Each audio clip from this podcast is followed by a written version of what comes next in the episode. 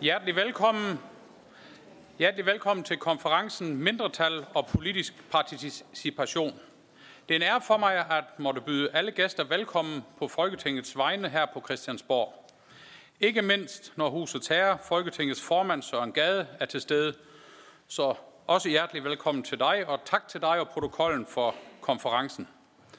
Det glæder os endvidere, at flere af Folketingets medlemmer samt Folketingets direktør Marie Hansen deltager i dag. Ich begrüße den Botschafter der Bundesrepublik Deutschland.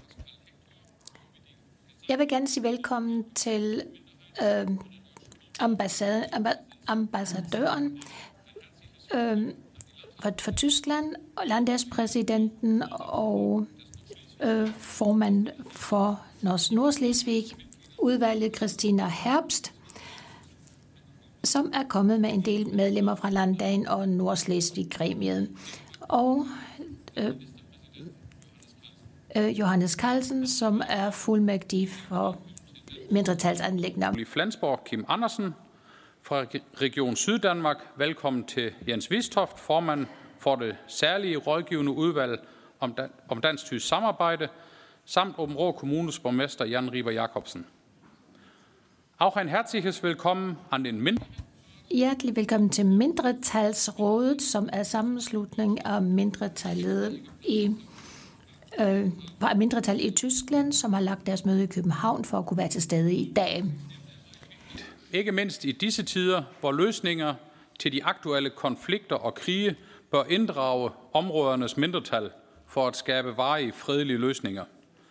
Derfor glæder jeg mig over, at konferencen finder sted, ikke mindst i anledning af, at vores, det tyske mindretalssekretariat, fylder 40 år, og vi i dag fejrer dette jubilæum. Jeg vil gerne byde alle oplægsholdere og talere hjertelig velkommen og sige tak for, at I vil deltage i dag. Jeg vil præsentere dem enkeltvis i løbet af konferencen. Sidst, men ikke mindst, et hjertelig velkommen til alle gæster, jeg nu ikke har nævnt, og insbesondere willkommen an einen ganzen Bus aus Nordschleswig mit Teilnehmen und og særlig velkommen til en hel bus med medlemmer af vores mindretal. udleveret hovedtelefoner endnu. Originalsprache, originalsprog er kanal 0, dansk er kanal 1 og Deutsch er auf kanal 2. Nu vil vi gå i gang med konferencen, og jeg glæder mig til at præsentere de to åbningstalere. Først Folketingets formand Søren Gade, og derefter Henrik Jørgensen, formand for Bund Deutscher Nordschleswiger. Velkommen, Søren Gade.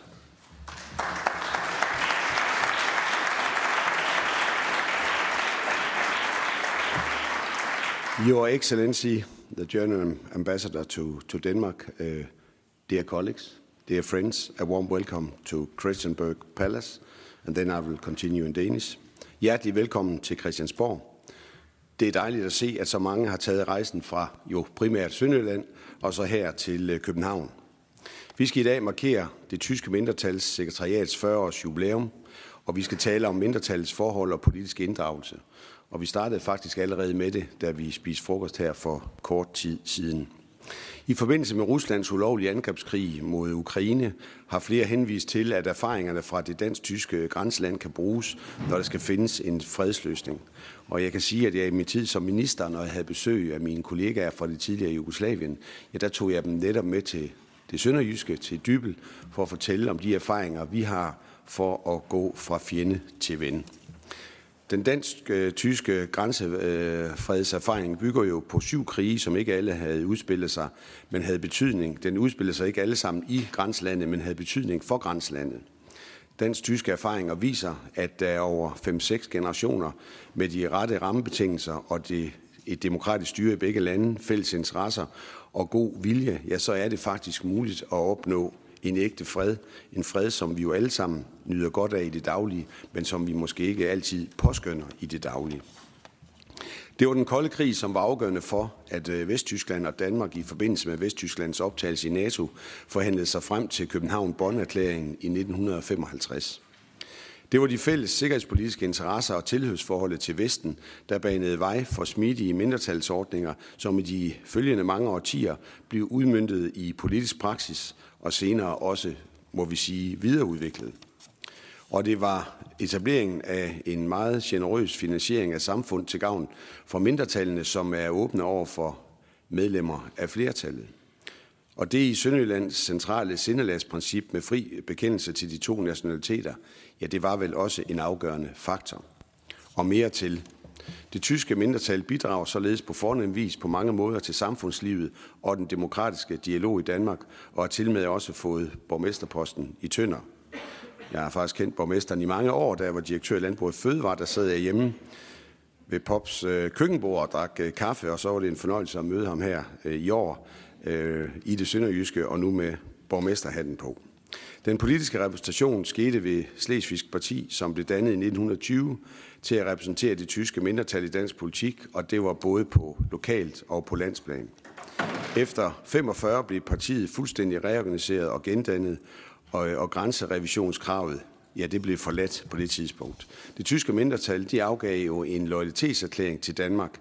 Slesvigske Parti sad i Folketinget med et mandat fra 1920 til 39, og så igen efter krigen i en periode. Som erstatning for repræsentationen i Folketinget nedsatte man kontaktudvalget for det tyske mindretal fra 1965 med repræsentanter fra mindretallet, regeringen og Folketingets partier. I 1983 der fik det tyske mindretal sekretariatskontor her i København, og i dag er det kontaktudvalget for det tyske mindretal, som har til opgave at forhandle politiske og kulturelle sager af interesse for mindretallet. Jeg hilser velkommen, at vi i Folketinget fremover får et udvalg for netop det tyske mindretal. Mindretallet har et rigt foreningsliv og driver for eksempel egne skoler, børnehaver, biblioteker og et gymnasium, og har præster, der er en del af det kirkelige liv i det tyske mindretal. Og ikke mindst sin egen avis, der er Nordslesviger. Tilsvarende bidrager det danske mindretal i Slesvig-Holsten i byrådet, landdagen i Kiel og ved repræsentation i forbundsdagen i Berlin til aktiv deltagelse i det demokratiske liv i Tyskland. Det er ved at gøre sig gældende i det politiske liv og i den kulturelle verden og i foreningerne, at vi holder demokratiet ved lige i en tid, hvor demokratiet, hvis man går op i helikopteren, er under pres fra mange sider. Der er faktisk færre mennesker i dag, der lever under demokratiske forhold, end der var for 20 år siden, hvis man kigger på verden som helhed. Og med disse ord vil jeg give ordet videre til Henrik Jørgensen, som er formand for der Bunddeutscher Nordslesviger. Og endnu en gang hjertelig velkommen til Christiansborg, og hjertelig velkommen til Landstingssalen. Jeg ser frem til et par gode timer her, og senere hen også til vores reception, hvor vi jo afslutter dagen. Tak.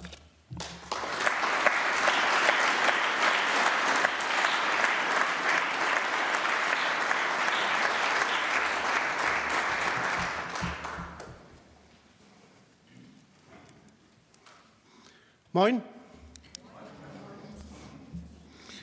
Liebe Gäste aus nah und fern. Kære gæster, Gade og hans hold for indsats og støtte til at gennemføre denne konference. I har fra begyndelsen været med på ideen, at det tyske mindretals sekretariats 40-årige indsats er værd at markere med en konference om mindretals deltagelse i det politiske liv.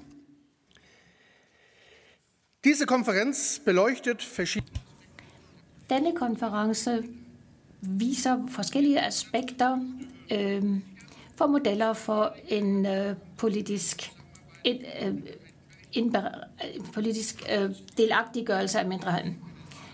Vi øh, vil sikkert høre kloge ord fra politikere. Ja, vi vil høre, hvilke erfaringer man har gjort på mindretallets øh, øh, sekretariat. Øh, vi vil sikkert både tidsmæssigt og lokalt fjerne os fra sekretariatet, men så altid vende tilbage til sekretariatet. Det var ikke vores drøm at få et sekretariat. Det var en erstatning for det parlamentsmandat, vi tabte. Det kunne være interessant at høre mere om, hvad man diskuterede dengang internt. Men der er ingen tvivl, at sekretariatet spiller en fuldstændig central rolle, når øh, det tyske mindretals interesser og skal repræsenteres over for regering og folketing. Det er en central og, jeg vil tilføje, også succesfuld rolle. Der er mindst fire faktorer, som er øh, forudsætning for denne succes. For det første, sekretariats finansiering. Det er den danske stat, der finansierer det, og det muliggør at få nogle fornuftige lokaler og betale personalet. For det andet, en privilegeret adgang til Folketinget.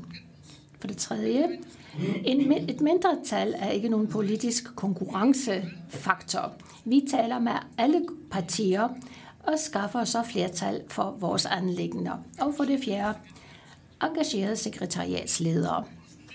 Med disse midler er det lykkes i løbet af årene at løse udfordringer og problemer, før de blev til en belastning. Københavns det, det, sekretariat, sekretariatet i København sammen, er sammen med kontaktudvalget en central medspiller for det tyske mindretals fremtid. Selvfølgelig er der mulighed for forbedring, og det viser arbejdet de sidste år omkring øh, kontaktudvalget. Vi mener, at udvalget burde opgraderes. Vi håber en styrkelse, på en styrkelse af udvalget med formænd, som vil arbejde proaktivt for mindretallet, og vi håber også, at vi kan mødes hyppigere end en gang om året. Og vi er glade for, at regeringen og Folketinget støtter os i denne henseende. Der har været en del forhindringer på vejen. Øh, kulturministeren sagde for eksempel på et tidspunkt, at det jo ikke var øh, øh, dagligdags, at regeringen afgiver magten til parlamentet. Men vi har fået god støtte fra de parlamentsmedlemmer, som er til stede i dag. Ja, så er vi godt på vej. Og jeg tror, vi vil få mere at vide i dag om en tættere, øh, et tættere samarbejde mellem kontaktudvalget og parlamentet. At der ved siden af kontaktudvalget og sekretariatet er andre muligheder og modeller for en politisk inddragelse af mindretal, vil vi sikkert høre mere om. Jeg ønsker alle en succesfuld og øh, oplysende eftermiddag. Tak. Mange tak, Søren Gade, og vielen Dank, Henrich. Konferencen har undertitlen Modeller for politisk inddragelse af nationale mindretal, erfaringer og udfordringer. Hvilke erfaringer og udfordringer der findes, og om eller hvordan de kan løses, vil dagens talere komme ind på, og jeg glæder mig til at præsentere første runde af oplæg. Für die erste Runde darf ich nach vorne bitten die Landtagspräsidentin des Landes Schleswig-Holstein, Christina Herr. Landagspræsidenten Christina Herbst, som er formand for Nordschleswig Gremium, altså vores kontaktudvalg på tysk side, Hans Christian Schmidt. Har Folketinget i mange år og har haft flere ministerposter. Men vigtigst af alt er, at vi har samarbejdet rigtig godt i mange år, både når du, når, når du som nu sidder i vores kontaktudvalg, men også ellers. Louise Thomsen Terp, hun er byrådsmedlem og gruppeformand i Tyn for Slesvigs Parti og hende kunne jeg byde velkommen auf Deutsch på dansk og syn. Bitte alle drei, værsgo.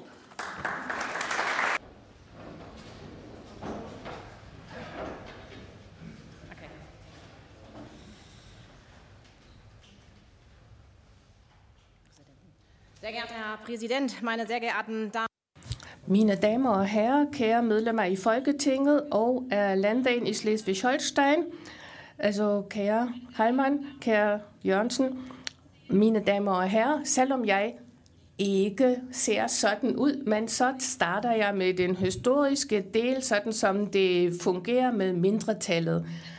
Fordi altid der, når kernetanken er mindretalsmodellen i det dansk-tyske grænseland jævnes, så hører vi frihed af den nationale bekendelse og den findes i Bonn-erklæring over for det danske mindretal, som i Københavns øh, erklæring over for det tyske mindretal. Og den, de her erklæringer fra 1955 har været grundstenen for udviklingen i begge lande og begge mindretal, og hvis succes ingen har forudset på det daværende tidspunkt. I dag kan vi opleve i Danmark og i Tyskland et forhold mellem de nationale mindretal og flertallet, hvor øh, fordommene ikke spiller en rolle mere. Begge mindretal øh, forstår hinanden som partner over, øh, ud over grænserne og som en bestanddel af flertalssamfundet. Og det her mål opnås ikke bare på grund af frihed til bekendelsen og tilhørsforholdet, fordi at et nationalt mindretal virkelig anerkendes og bliver en øh, del af flertalssamfundet, så har man også politisk, altså skal man politisk engagere sig. Og det skulle begge mindretal kæmpe for. De tyske, øh, det tyske mindretal i Danmark havde en svensklig begyndelse. Mange medlemmer af mindretallet sympatiserer med nationalsocialismen. Det er en del af de tyske nordschleswiger. Og de skulle altså genvinde tilliden hos de danske naboer og den danske stat, men det har de også gjort. Og i de første årtier har den danske stat altså haft vanskeligheder ved det. Men det havde ikke bare noget med fortiden at gøre. I København ville man, forståeligt nok, også sikre rettighederne for det danske mindretal syd for grænsen. Og den kloge erklæring fra 1955 muliggjorde det så, at man har overvundet mistilliden, og det var en ny begyndelse for de tyske mindretal i Danmark. Og talerøret for den politiske øh, interesse var det slesvigske parti, som øh, tilkæmpede sig en plads i Folketinget men i 60'erne så ikke længere. Og så samarbejdspart, altså at da man ikke længere havde et eller samarbejdsmodel med et dansk parti, så tro, mistede man sin stemme i København, og det var fødetimen for Københavns sekretariat for de tyske nordslesviger. Jeg har ikke været med, men jeg tror i begyndelsen, der har det været nogle succesrige forhandlinger, som for 40 år altså medførte, at man har grundlagt et sekretariat, som var stemme og talerør i København. Og jeg synes, altså det er fint, altså hvis kontaktudvalget også øh, indgår i parlamentet. Og de første år i parlamentet, eller i, altså, øh, sekretariatet, er forbundet med Siegfried Matlock. Jeg tror slet ikke, han er til stede. Jeg har i hvert fald ikke set ham endnu. Ja, han har gemt sig. Og de var ikke bare i København, men også i øh, Kiel, ansigtet for din tyske mindretal i Danmark, men de med, altså hører med til historien, at en ansigt ikke er nok. Jan Dietrichsen, det er det næste ansigt, som er en den, og nu er det Haro Halman, som leder øh, sekretariatet, og hvor dejligt er det, når man har tre ansigter, som kæmper for vores sag, og som tror jeg altid har været kontaktpersoner og derfor efter, altså øh, ja, mange tak for jeres engagement.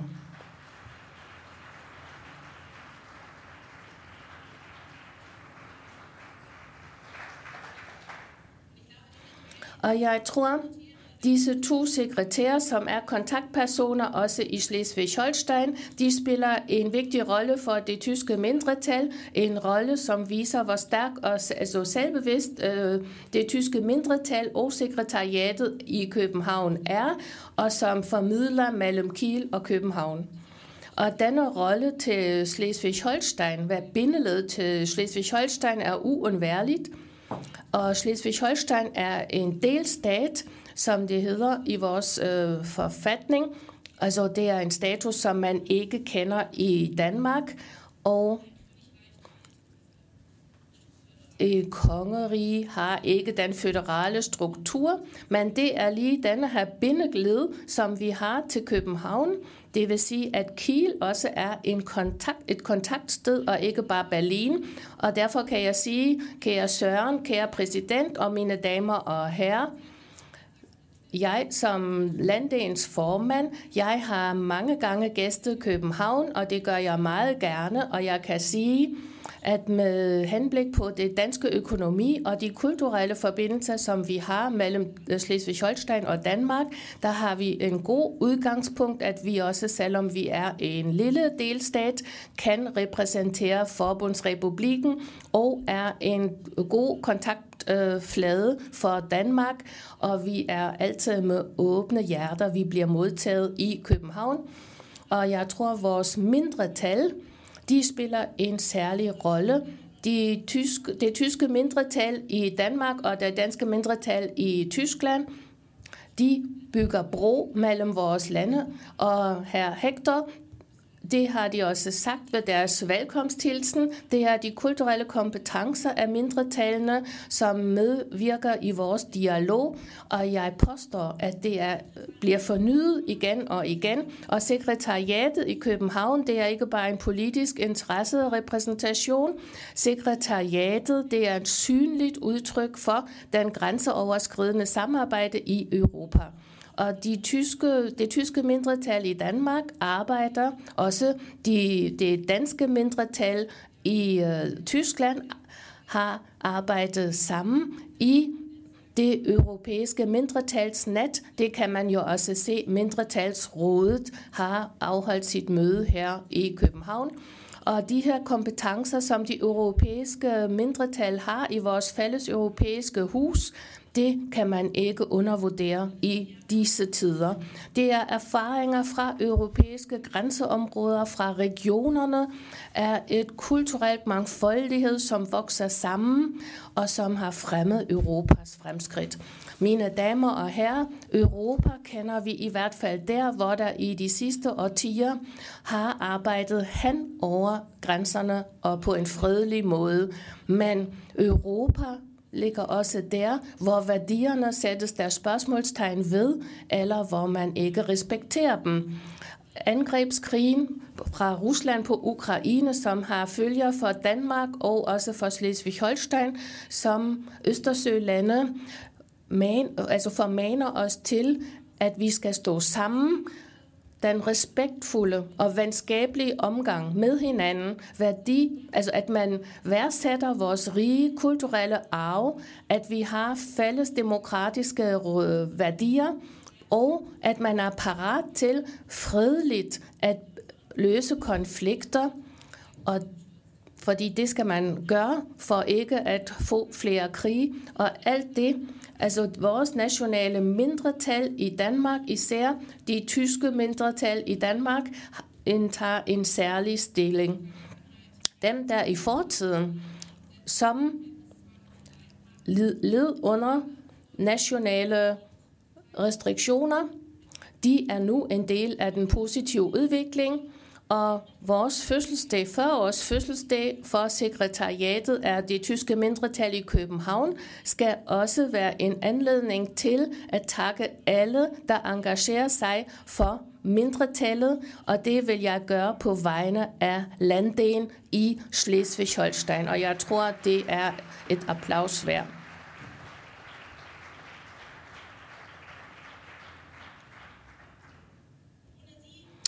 Uden jer, uden det tyske mindretal, men også uden de tysk, det danske mindretal i Tyskland, så ville vi i Tyskland og i Danmark ikke have så tætte partnere, som til, øh, heldigvis er tilfældet, og som statistikkerne også viser igen og igen. Og mange øh, gange til lykke til jeres 40-års fødselsdag, og jeg glæder mig til diskussionen. Mange tak. Ja, sådan der. Jeg vil gerne starte med at sige med de 40 år til mindretallets sekretariat i København. Der har vi jo haft mange gode stunder over, vil jeg lige starte med at sige. Hvad nok de fleste er meget misundelige på, så er det jo, at vi øh, inviteres altid derover til nytårskur. Det har man så ændret lidt i år, så nu bliver det den 12. december, men vi glæder os. Det er jo altid dejligt, fordi vi synger både danske og tyske sange, og så har vi det gemytligt. Og det er jo vigtigt, og, og det er i grunden det, som jeg godt vil fremhæve sådan ved indledningen, at det er I jo så kendt for, at I er gode til at hygge jer sammen med os. Og øh, jeg vil godt starte med at sige til jer, at det var en, der engang sagde til mig, du siger altid, Hans, at du ved, hvornår det tyske mindretal eller sekretariatet har været på Christiansborg. Er det fordi, de ringer til dig, eller du fortæller, nej, nej, nej, siger det er slet ikke derfor. Ja, hvordan kan du så vide det? Jamen, det skal jeg sige dig, siger, det er meget enkelt. Man skal bare høre på, hvad folketingsmedlemmerne de går og siger af ord. Man kan simpelthen høre, at alle ordene bliver gentaget fra det, som det tyske mindretal sagde, da de var her. Og så ved jeg, at de har været på alle kontorerne. De har været hele vejen rundt. Fordi nu begynder alle at tale om det samme. Det kan for eksempel være, at øh, ja, det er jo heller ikke så godt, hvis ikke at vi får det samme tilskud, øh, nu hvor vi har muttersprach, øh, og hvor vi er jo i grunden en modersmål, øh, vores folkeskole, det er ligesom jeres folkeskole, og det er lidt et problem, hvis ikke vi får det samme tilskud. Så begynder alle pludselig at tale om det. Det kan også være bygningerne, altså at man ikke kan låne til bygningerne, man kan heller ikke rigtig få det tilskud, man burde få. Så begynder alle også at tale om det. Så altså, man ved godt, hvornår det tyske mindretal har været her. Og man ved også, at samtidig sender de sekretariatet, og det bliver det ikke mindre præcist af. Så er man da helt klar over, hvad det er, de mener. Så altså, der er ingenting. Jeg kan se, at nogle af dem sidder her i dag, og øh, jeg vil bare starte med at sige tusind tak for et virkelig godt samarbejde med jer. Og jeg synes faktisk, at forsamlingen burde til det tyske sekretariat give en hånd. Altså sende en hånd over til dem og give dem en ordentlig klapsalve, det fortjener de.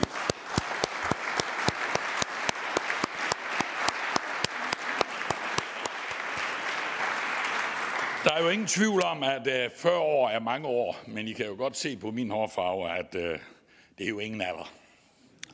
Altså, man kan være her meget længere. Nu er det lykkedes mig, efter 29 år, 28 år i Folketinget, så lykkedes det mig at blive medlem af kontaktudvalget.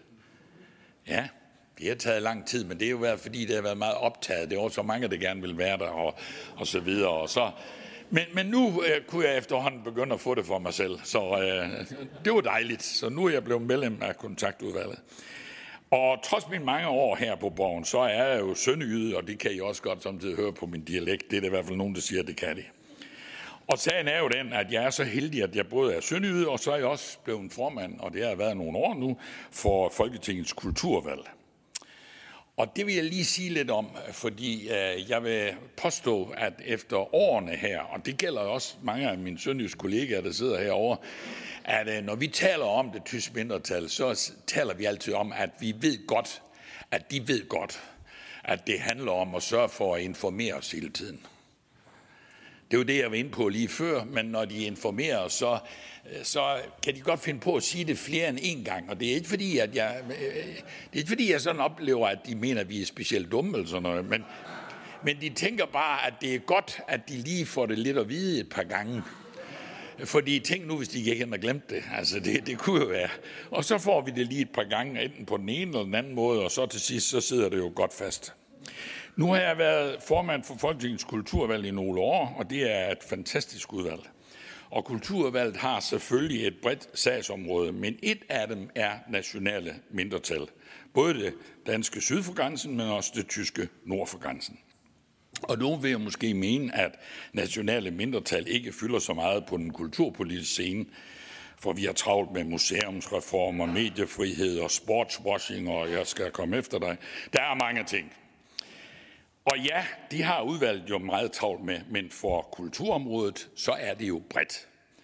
Og der er mange aktuelle og vigtige dagsordner, men kultur er også en stor del af vores vigtige øh, og ja, selve livet.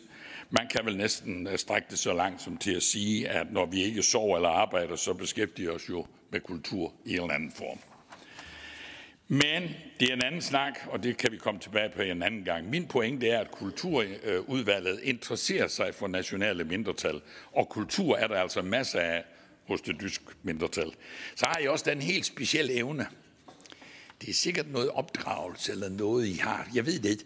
Men I har den der specielle evne med, at I inviterer altid vores ægtefælle med til arrangementerne. Det er meget klogt. Det er klogt, fordi at så har vi jo noget at snakke om, når vi kommer hjem.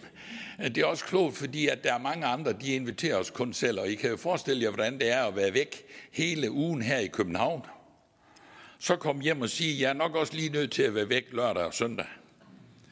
Så går det hurtigt, som for den folketingsmand, der påstod, at han jo altid forsøgt at være lidt for konen og børnene derhjemme. efter journalisten spurgte konen, hvordan er det så at have ham hjemme i weekenden? Og så svarede hun, jo, men ved du hvad, sådan en weekend, den går jo heldigvis hurtigt. Og så skal man måske til at tænke lidt over, om man har fordelt det rigtigt. Men det gør I meget til, fordi at, øh, I har altid sørget for, at man i hvert fald, hvis man vil, så kan man komme begge. Og det er en fornøjelse. Så jeg tror faktisk også med rette, at jeg kan hilse fra vores ægtefælder og sige, at de også sætter stor pris på, at vi får lov til at, at komme til jeres arrangementer. Men kultur, det har I meget af, og for eksempel så har det tysk mindretal et rigt foreningsliv og driver egen skoler og biblioteker, der formidler både tysk kultur og sprog. En by som Haderslev, som jo er der, hvor jeg selv øh, kommer fra, ja, jeg kommer fra Vojens lige ved siden af, men øh, de fleste kender nok Haderslev. Her er det jo både en tysk skole, en tysk børnehave, et tysk bibliotek, og det er faktisk et fint katalog over tyske foreninger, og også en tysk præst tilknyttet folkekirken. Altså, det er meget integreret, og det er ikke kommet af sig selv. Det er kommet ved vedholdende arbejde og ved en interesse for hinanden. Ellers ville det aldrig være lykkes. Og øh, mindretallet bidrager til den kulturelle og sproglige mangfoldighed i den dansk-tyske grænseland, og mangfoldigheden er resultatet af århundreders påvirkninger fra både Danmark fra nord og Tyskland i syd. Tilbage i september aflærer kulturvalget det tyske mindretal et besøg det kan jo på sådan en kold dag som den her føles som om det er evigheder siden, men det er det nu ikke. Og det kan jeg se også, at der er nogen, der godt og nemt kan huske, at vi var nede ved jer. Det var en fantastisk oplevelse, og jeg vil gerne takke mindretallets sekretariat for planlægning og afvikling af en god studietur. Her fik vi et godt indblik i mindretallets mange forskellige institutioner i det sønderjyske. Vi startede ud med et besøg på Knivsbjerg. Det gjorde dybt indtryk. Herefter gik turen til Åben Rå og besøg på Deutsches Gymnasium for Nordslesvig og Haus Nordslesvig. Vi nåede også børnehaven i Broager og biblioteket og museet i Sønderborg, så jeg synes virkelig, vi fik et godt og bredt indblik i det tyske mindretals hverdag. Tak for en helt fantastisk måde at være vært på, Henrik. Det må du sige til alle dine folk. Altså, det var en, en kæmpe oplevelse, som kun blev rost bagefter.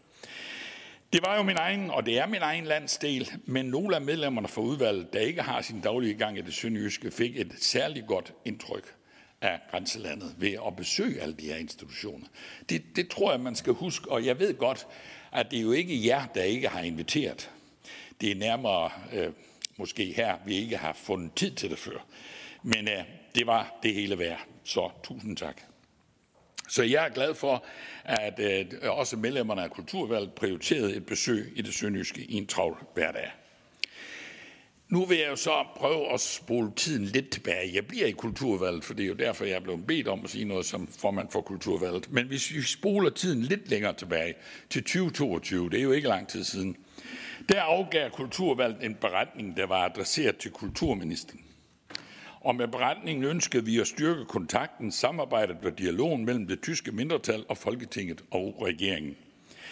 Det sker jo ikke lige frem hver dag, at kulturudvalget afgiver en beretning. Så man kan roligt sige, at det var noget specielt. Men det var der også en årsag til. Fordi øh, vi gjorde det af den årsag, at vi gerne vil sige til øh, kulturministeren, at nu synes vi altså, at øh, Både kontakten og dialogen i de seneste år havde været utilstrækkelig og for usystematisk.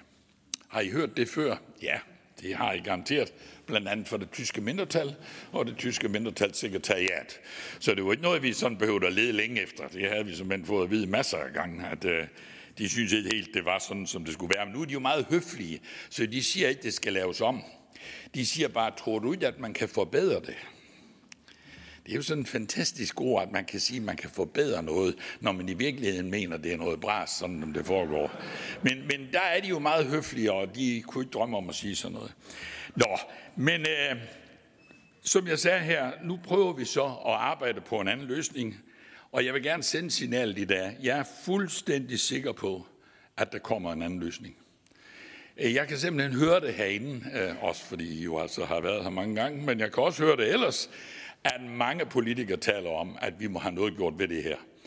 Og det er sådan, og det må jeg trods alt sige om Folketinget, at hvis først man er blevet enige om noget, så kommer det også til at ske. Og jeg er ret sikker på, at det kommer til at ske her. Det bliver til gavn for os alle sammen. Øh, som jeg ved, flere har sagt, at øh, kulturministeren skal nok sørge for at komme med et godt forslag. Og ellers vil der også være mange i kulturvalget, der vil gøre det bedre, hvis ikke de synes, det er helt godt nok. Øh, men det skal nok ordnes. Øh, jeg er sikker på, at det bliver til alles øh, fornøjelse og, og gode. Så jeg er selvfølgelig ligesom jer spændt på selve udformningen, men det skal nok komme. Og så for helt egen regning må vi også konstatere, at vi ikke altid behøver at opfinde den dybe tallerken. Der findes jo andre lande med nationale mindretal, som vi måske også kan lære noget af. Det synes jeg, at det skal vi huske på, fordi sådan er det jo. Øh, selvom også vi synes selv, at vi er rigtig gode, så er det stadigvæk noget, man kan lære af andre. Når det er sagt alt det her om, at der findes andre steder, hvor man kan lære noget, så skal vi også huske på den her dag øh, os selv på, at den dansk-tyske grænsesamarbejdende øh, del ofte fremhæves som eksemplarisk, og andre grænseregioner misunder os. Ingen stiller spørgsmålstegn ved ønsket om at fremme øh, det fredelige samliv i befolkningen, hverken nord eller syd for grænsen. Og jeg tilhører den slags mennesker, der mener, at når man fremhæves som et godt eksempel, så skal man ikke hvile på loverbærene. Nej, det forpligter. Jo mere det dansk-tyske samarbejde i grænselandet fremhæves, jo mere skal vi arbejde med den fortsatte udvikling. Og jeg tør godt i dag sige, at øh, det bør være sådan, og jeg er sikker på, at sådan bliver det, at der kommer en ny løsning på det her øh, område med kontakten, inden vi når et valg igen. Det kræver det simpelthen, det skylder vi hinanden, og det er også meget enkelt at gennemføre. Så man behøver ikke at lave noget stort mystisk ud af det her. Det er meget nemt. Det kræver bare, at man snakker sammen, og man får et ophæng i loven, sådan man ved, at det tyske mindretal, det for eftertiden, er opforankret i kulturvalget, i et eget måske i udvalg. Det får vi se, hvor det ender hen. Men det er altså ingen problem at lave det, så det skal nok lykkes. Jeg må i hvert fald sige, at for mig selv, så øh, glæder det mig, at der er en gensidig forståelse og interesse for hinanden. Det skal mange have æren for, og mindretalssekretæret er i høj grad en af dem. Og må jeg så godt til sidst bare sige til jer, som en gammel uh, viking engang sagde, jeg håber og tror på, at det kommer til at gå jer godt i jeres sag og i jeres øh, mindretal. Ja, faktisk vil jeg sige det sådan, at I skal bare blive ved med at være sådan, som I er i dag. I skal ikke begynde at lave noget om. I er perfekte og dejlige at arbejde sammen med, så fortsæt nu bare. Og så lov mig en ting. I må aldrig svigte modet. Det gør I heller ikke. Blandt andet har I jer selv og tak for, at vi er nået igennem med flere forskellige ting, som jeg ikke skal komme ind på nu, for det vil nok være upassende, fordi det er lidt forskellige synspunkter. Men det lader vi ligge. Men bliv ved med at have det mod til, at I tør at I tør at ligge for anker, og I tør at ligge for land. Man skal kun begge dele, både at blive på et punkt, men også at bevæge sig. Og I kan begge dele. Så derfor, som den her gamle, han sagde engang, måtte vinden fylde jeres sejl. Tillykke med de 40 år.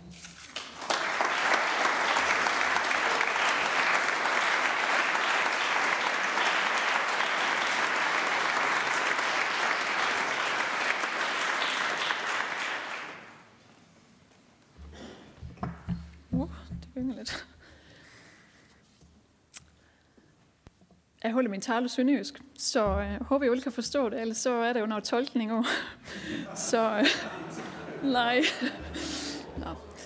Men øh, mit navn er Louise Thomsen Terp, og som øh, Rue præsenterer mig, så er jeg medlem af kommunalbestyrelse i Tønde Kommune, og gruppeformand for Slesvigs Parti i Tønde, eller fraktionsforsitzende, som vi jo ser. Den 19. november 2013, altså for 10 år siden faktisk, plus navn dag, der øh, står jeg højgravid med kun 14 dage til termin med mit træbarn og Tønder Røghus. For inden der har jeg set, at Slesvigs Parti, de øh, hvor var jagt efter nogle kandidater til kommunalvalg, og jeg synes jo faktisk, det løg ret interessant.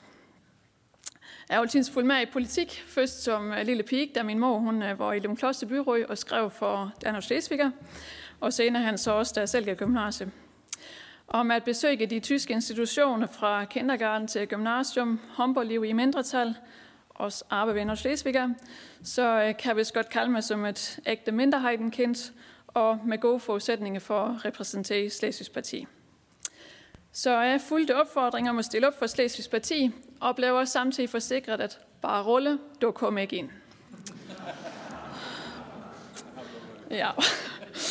åbenbart et brugt argument. Sådan I uh, valgkamp, der har jeg mest fulgt med en uh, øh, SP spidsenkandidat i hendes valgkamp. Jeg var med til paneldebatte og tog pænt plads ned blandt øh, tilskuere og tilhører og lyttede, og jeg synes jo faktisk, det var rigtig spændende, men det var langt fra den verden, af, hvor i. Og den omtalte valgaften i november 13 var jeg mødt op på Tønder Røghus sammen med nogle af mine politik, partikollegaer, og vi fulgte selvfølgelig optælling over skærm, hvor det blev opdateret. Og jeg var da mega stolt af, at det var 77, da jeg så en kryds ud for mit navn. Og det var en mega spændende aften. Og øh, det viste sig så, så det resulterede i, at vi med hjælp af teknisk valgforbund med de konservative og 1621 stemme, så kunne vi få et tre mandat. Og så lige pludselig gik det så op for mig, at det der tre mandat, det var så åbenbart med. Så, så med 77 stemmer, og dermed de tre mest af vores liste, så selvom jeg står i plads 6, jamen så var jeg med i de tre forståelsespartier, der kunne tage plads i byrådssal. Jeg fik lykkeønsninger fra nær og fjern, men jeg var mega usikker over, hvad der ventede mig. Og hvad vil det betyde for mit arbejdsliv og mit øh, familieliv? Og så har jeg jo lige det her barn undervejs. Jeg kan også have tænkt, at de her fire år, de skal bare afstås. Så skal jeg ud af det igen. Men nu står vi her 10 år af det, og er i gang med min tredje valgperiode. Og jeg har faktisk det hende i kommunalbestyrelsen, som har den største erfaring sammen med de andre. I den nuværende kommunalbestyrelse i Tønder, den er sammensat af otte partier, hvor Slesvigs Parti er det fjerde største parti med fire mandater. Vi har aldrig været det største parti, og vi er nok heller ikke dem, der laver de største armbevægelser. Men det skal man ikke tage fejl af. Vi sætter en stor ære i et respektfuldt samarbejde med alle partier. Vi ønsker at levere et seriøst arbejde, hvor alle væver vi steg, og ingen er tvivl om vores linje. Vi arbejder flittigt og tager ansvar, og vi har ikke mange for at tage fat på opgaver, som ikke er helt så populære. Ikke så overraskende, så er det grænseoverskridende samarbejde selvfølgelig vigtigt for Slesvigs Parti. Vi går selvfølgelig ind for åbne grænser for, at vores grænser i regionen skal være et forbillede for fælles Europa. I Tønde Kommune var vi med til at indføre tidlig tysk i 2015, så alle Kommunes skole, så alle elever fra 0. klasse, de har tysk undervisning og skema. Vi ser nemlig gode tysk kundskaber som en vigtig nøgle i det grænseoverskridende samarbejde. Og nu er de nødt til at tegne altså.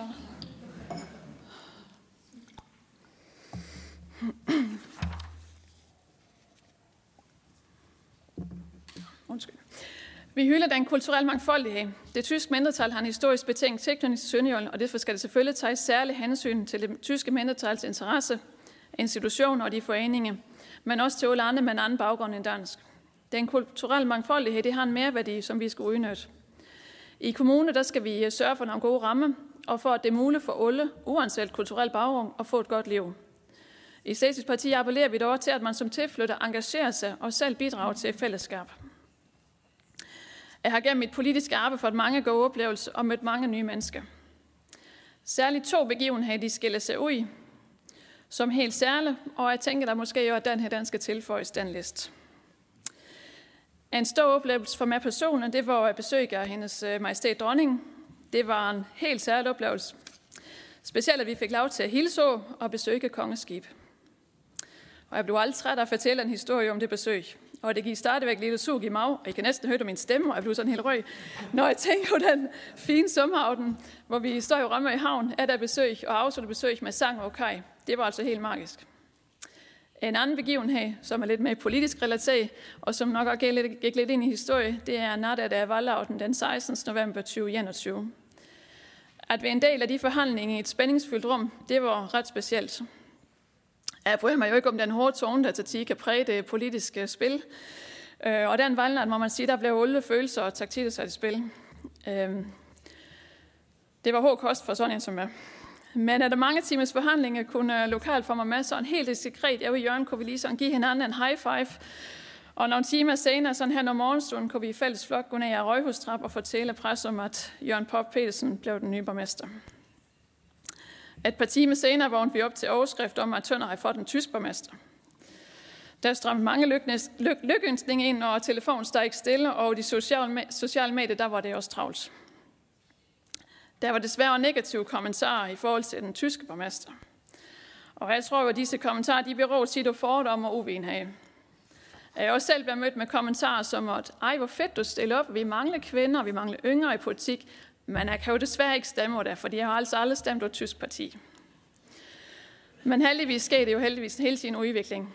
Og hvis vi kigger på stemmetal, som for mit vedkommende er vokset fra 77 er jo 203 til 293 sidst, så øh, kan det også godt være, at dem med de kommentarer, de har skiftet holdninger undervejs. I vores samarbejde med de andre partier i og uden for kommunen, der er vi en respekterer og en vigtig medspiller. Og borgmesterpost har selvfølgelig givet vores øget fokus på parti. Men vi ser det selvfølgelig stadigvæk som den fornemmeste opgave at repræsentere mindretal og arbejde for mindretal og grænseland. I mit arbejde i børn og skole, der oplever løbende, at det er vigtigt, at der er en repræsentant for mindretal, som kan være med til at give nogle fakta, aflive myte og så give et indblik i, hvordan mindretalsinstitution eller fritidstilbud hænger sammen. Det er ikke kun det partipolitiske, det skal hænge sammen, men også vores liv som politikere skal hænge sammen. At det kan lade sig gøre både ved være politiker, må og i mit tilfælde sørge fysioterapeut. Det er et større puslespil at få politikerjob, må til fire rolle og et fuldtidsarbejde til at gå op. Og det er ingen hemmelighed, at det til 10 kan besvare og krige for alle de bulle, man fik kastet op. Og få lægen til at nå sammen. Og det øver man stadigvæk over, også 10 år efter. Men det skal kunne lade sig gøre, for jeg synes altså, det er vigtigt, at det kommunalbestyrelse er sammensat bredt. At det er plads til både unge og gamle, kvinder og mænd, og at det er også plads til, at man har et arbejde, man kan varetage ved senere. Og vigtigst af alt, at det familie kan prioriteres. Navnpartiet de brugte i valgkamp 2021 det argument, at uh, Slesvigs parti de var ikke et godt bud og borgmesterpost, fordi vi jo ikke var repræsenteret i Christiansborg. At vi mangler gennemslagskraft, hvis det kom til de store emner, som skulle løftes op på et højere niveau. Og det er jo sådan set rigtigt nok. Slesvigs parti er et sønderjysk parti med råd i de fire sønderjyske kommuner, og vi har jo ingen repræsentant i Folketinget. Men vi har jo faktisk noget helt andet og noget særligt, og det er jo netop det, vi fejrer i dag. Vores deutsche sekretariat, tillykke med de 40 år, det er ikke så lang tid siden, der blev jeg selv 40, og jeg kan fortælle, det er en helt fin alder her. Herzlichen Glückwunsch an dich, Haro. Herzlichen Glückwunsch. Hjertelig tillykke til Haro, og hjertelig tillykke til os alle, og for eksistensen af det tyske sekretariat i København. Tak for opmærksomheden.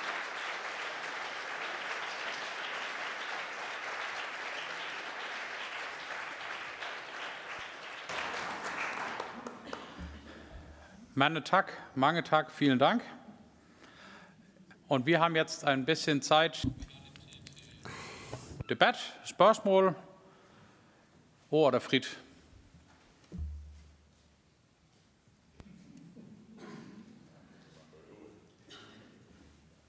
Værsgo, Søren. Der kommer en mikro.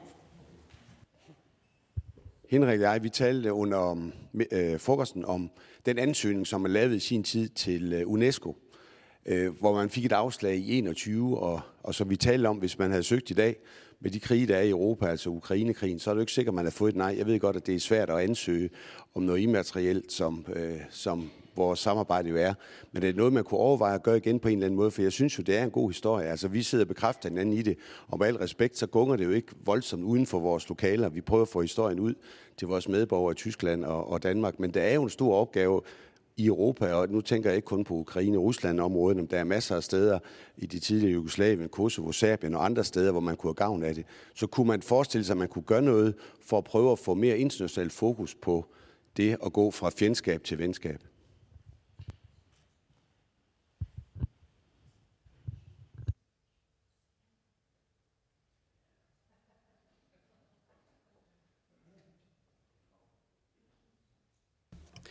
Ja, tak for øh, opfordringen. Øh, vi, øh, vi brugte rigtig meget tid i sin tid på at skrive den her ansøgning, og det, det hang nok sammen med, at, at selve UNESCO-begrebet øh, omkring immateriel kulturarv, det fremmer, kan man sige, håndværk og traditioner og festivaler, og, og vi synes jo, vi er øh, meget mere end det. Øh, og det, er, det gælder jo også det, det danske mindretal, og derfor, derfor var det lidt svært at passe ind i den der kasse. Så vi venter måske lidt på, at UNESCO siger til os, jamen øh, vi, øh, vi, vi vil godt åbne op for, at der bliver lidt, øh, lidt, at vi kigger lidt bredere på det her begreb. Så det er måske noget, regeringen kunne påvirke UNESCO og påvirke øh, gennem den ambassade, der jo er i Paris ved UNESCO, til at man kigger lidt anderledes på det her. Og hvis man gør det, så, så vil vi meget, meget gerne, og det er jeg sikker på, at, øh, at både det danske mindretal, øh, den danske stat og den tyske stat vil være med. Og det, det, det, det synes jeg da bestemt, vi på det tidspunkt skulle prøve. Danke, Harro. Christina Herbst. Ich meine, vielleicht täuscht ihr euch im Minderheit. Jamen, det kan da være, at øh, I kan diskutere det i mindretalsgremium. For friserne har jo for eksempel opnået, at Bike, deres traditionelle fest, er blevet et kulturelt, øh, øh, hørt med til den kulturelle verdens afprøv det. Frode Sørensen, der kommer en mikrofon til dig.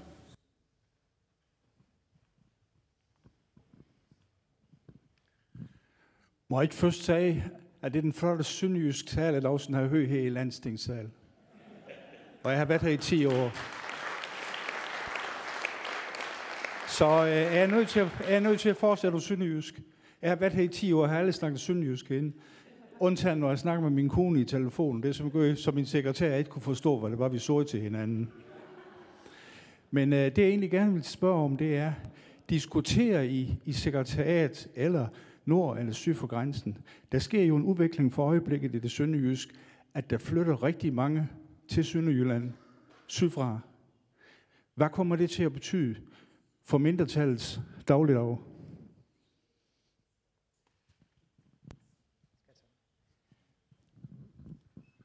Henrik Jørgensen. Ja, du kan gå herop. Jamen, du har fuldstændig ret, Frode. Det er, det er en udfordring i, i mange henseende. Men det er selvfølgelig også en chance for det. Vi mangler arbejdskraft øh, rundt omkring. Øhm, og vi gør jo det, at vi prøver ligesom at forklare folk, se jo integrere. Altså kom til Sønderjylland, integrere, lær det danske sprog. Gerne også øh, i en dansk forening, så det, det ligesom, øh, øh, de har mulighed for at lære dansk hurtigt. Øh, og så udover det, så er det selvfølgelig også en succeshistorie på den måde, at øh, i landdistrikterne, der er det rigtig, rigtig mange hus, der bliver solgt på grund af øh, det tilflytter. Og selvfølgelig er det en udfordring. Det kommer en anden kultur til, som, som det vi er vant til i det sønderjyske. Men, øh, men det tror jeg nok, vi skal forstå, forstyrre. Og så valgte vi en af, det kommer op med forkerte øh, forventninger til Danmark, hvor de tror, øh, altså, jamen, alt er fri i Danmark. Øh, de skal lige forstå, at vi har en tiltroskultur i Danmark. Vi stoler på vores myndigheder osv. Og det kan godt give nogle udfordringer øh, for nogle folk. Og så tror jeg, når de opdager, at det græs ikke er meget grøn og den anden side, som, som hjemme, så, så er, er det måske en af, det flytter hjem igen. Men for vores øh, skolesystem har det jo været sådan, at vi har også, øh, også kunne få vores små skoler fyldt op. Det her øh, giver øh, en øh, god, god stykke, men det giver også den udfordring, at vi selvfølgelig skal finde ud af, at vi har pladsmangel. Vi kan simpelthen ikke tage det mål øh, ind, og det, vi har måttet lave nogle optagelsesregler og forskellige andre ting. Men over, overordnet set, så synes jeg, at det er en succeshistorie. Jeg synes, det er, at øh, vi skal tage godt imod dem, og de skal gerne integrere sig hurtigst muligt i vores system. Ja, tak. Frank Gabelmann.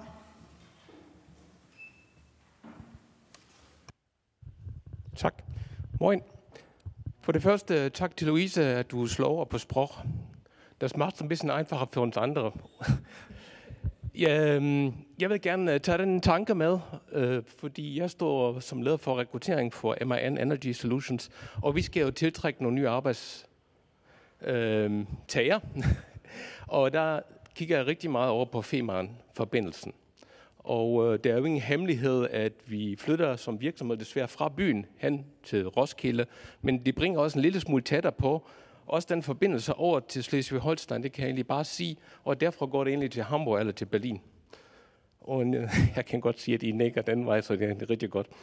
Så øh, jeg vil egentlig gerne øh, komme med en opfordring, og øh, fra landtagspræsidenten øh, würden sehr gerne med Schleswig-Holstein og med den øh, eventuelle medarbejderne.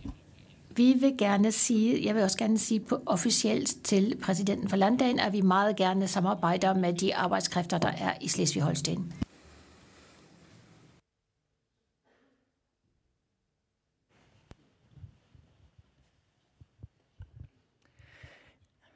Tillykke til jubilæum. Jeg er en for fire mindretal, de repræsenterer det mindretalsret. Jeg er friser, jeg bor syd for Danmark, ved vestkysten, og grænsen skiller, mener I. Men uh, vi har jo også nord for det tyske grænser og, og tæt ved grænsen, friserne. De har, øh, de har der ganz lange gelebt. Og nu noch og friserne har levet der i mange, mange år. For at tale om de immaterielle kulturgoder. For grænsen. Syd for grænsen har vi vores frisiske bikkebrænde den 21. februar. Og på Rømme og på Højer, så kender man jo også Pers Aften. De samme dag, det samme fest men I har ind, ikke indlagt dem som immaterielle kulturgud. Derfor er det meget vigtigt at undersøge, om der er mere friser i området. Og landet i Slesvig-Holstein måske har der en lidt program at undersøge dem. Måske. Vi er tæt ved grænsen. Und äh, um nochmal zu sagen... For at sige noget, øh, må jeg sige, der er det virkelig dejligt at kunne skifte mellem dansk og tysk og tale frisisk. Og det er vigtigt at leve den merværdi, som mindretallet øh, udgør. Om det er det danske eller det tyske mindretal, om det er sorberne eller sinti og roma, identiteten har vi. Og I som danskere og henholdsvis tyskere skal altid undersøge, hvad det er, der er dansk og hvad der er tysk. Og øl. Das ist ein bisschen was mehr. Und äh, da sind wir... Det er lidt mere end hygge og øl. Og tillykke med jubilæum. Vielen Dank. Er der flere? David Stadnik?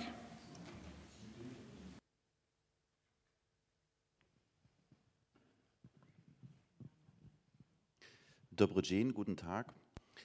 Da wir vorhin schon begrüßt wurden. Goddag. På vegne af mindretalsrådet vil jeg gerne sige tillykke.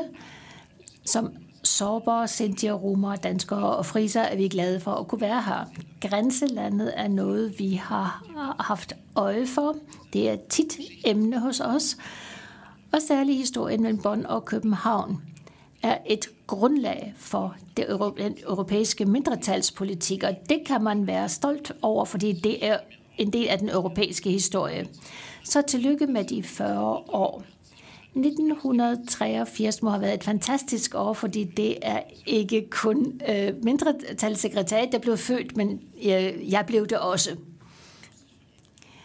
Man skal altid være opmærksom på, at man lever i Europa, hvor der er regioner, hvor det er vanskeligt at være mindretal. Vi kigger altid på Ukraine, men jeg tror, vi skal også se på andre situationer. Ex-Jugoslavien, Kosovo for eksempel, der hvor der også er krise i dag. Men der er også regioner i Grækenland, hvor vesttrakierne og tyrkerne ikke engang er anerkendt som mindretal bare det faktum, at vi kan mødes her i dag, at vi kan tale sammen, at vi har kontaktudvalgene, det er øh, resultatet af en lang historie. Dette fællesskab indebærer en nøgle til problemløsning. Fordi mindretallet her har et hjemland, og det adskiller jer fra vores sårbare. Det er noget, der er meget tungtvejende, som er en sikkerhed. Øh, sorberne i Lausitz har ikke noget sorbistand eller noget moderland. Vi er tyske statsborgere, men vi har del i normerne, og det er en god ting. Hvad angår de immaterielle, immaterielle kultur og øh, sorberne i Lausitz er på den tyske liste, og i Sachsen diskuterer man øjeblikket om ikke, vi skal præsentere os i Paris og ville for at komme på verdenslisten over immateriel kulturarv. Man har sagt til os, at det er meget svært, fordi øh, det er en meget vanskelig definition. Samtidig er det, kun, er det ikke kun stenkulsproduktionen, det er også øh, øh, jordmødernes historie. Jeg kan kun sige, at, at det måske er en god idé at overveje sammen med friserne, sammen med de danske tyske mindretal, om der ikke findes fælles idéer, som vi i fællesskab kunne forelægge i Paris. Fordi mindretallets sekretariat viser jo også, at man sammen kan opnå en hel masse. Så hjerteligt tillykke. Danke, da Danke David Sibilonic. Tak David Sibilonic. Hej. Jeg er landdagsmedlem i Slesvig-Holsten for SSV, og i dag så også med som repræsentant for vores parti som næstformand. Så hjertelig tillykke også fra SSV. Øh, hjertelig tillykke med de 40 år, øhm, og tak for et godt politisk samarbejde med øh, mellem SP og SSV, men jo selvfølgelig også øh, på tværs af partiskæld. Hvor vi, jeg tænker, at vi som politiske repræsentanter i grænselandet sikkert også er ambassadør for at arbejde savligt og pragmatisk omkring de interesser, der handler om grænseregionen. Så øh, jeg er glad for, at vi så som partier på den måde også har etableret nogle faste øh, samarbejdsstrukturer, hvor det jo er, at vi nogle gange står sammen, hvis det handler om grænsekontrol, og vi fælles står ved grænsen for at formidle både på den tyske side og på den danske side, hvor meget det betyder for os, hvis den der grænsekontrol nu er permanent. Eller at man står i Flensborg et eller andet sted og skal, øhm, skal fortælle til folk, altså prøv at høre den ene p-skiv, den må du ikke have liggende, og den anden må du egentlig heller ikke. Og så er det øhm, det europæiske plan, der skal gøre noget, og så er det forbundsdagen og landet, og der er egentlig ikke nogen, der ved, hvordan det her skal løses. Og der er vi så som mindretalsrepræsentanter på det politiske niveau selvfølgelig nogen, der så går ind og siger, prøv at høre, vi skal finde en løsning. Det handler om mindretallene, og det handler om vores grænseland.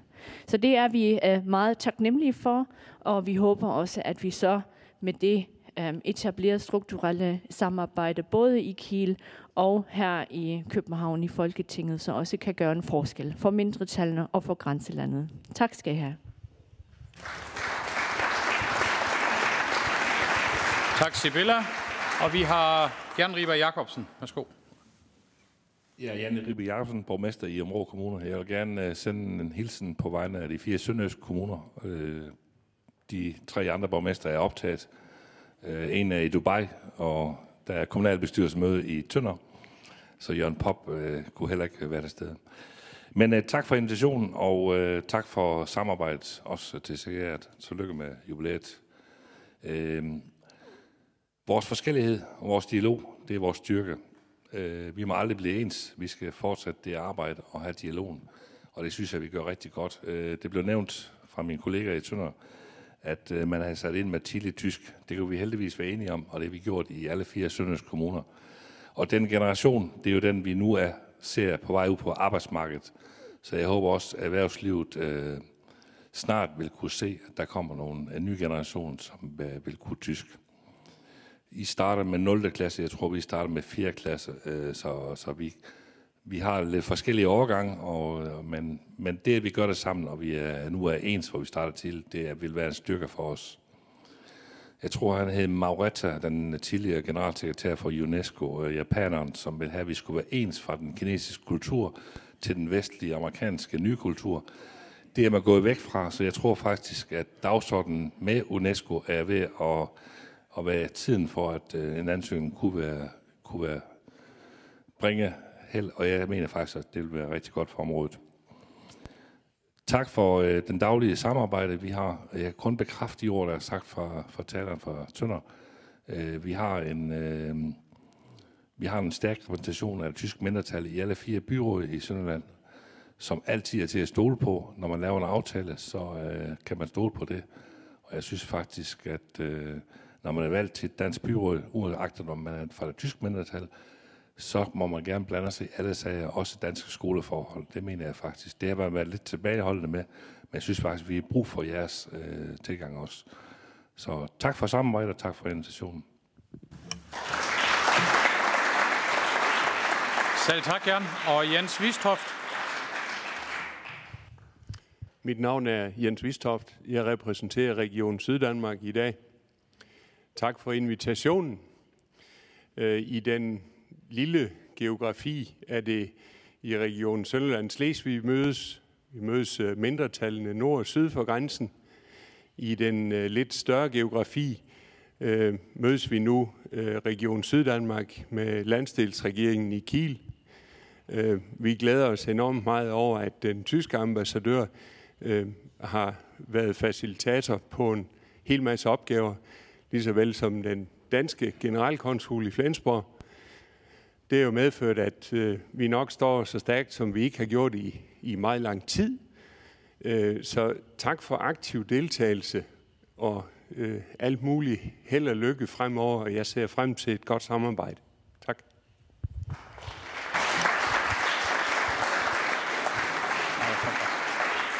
Tak Jens und Henrich Jürgensen.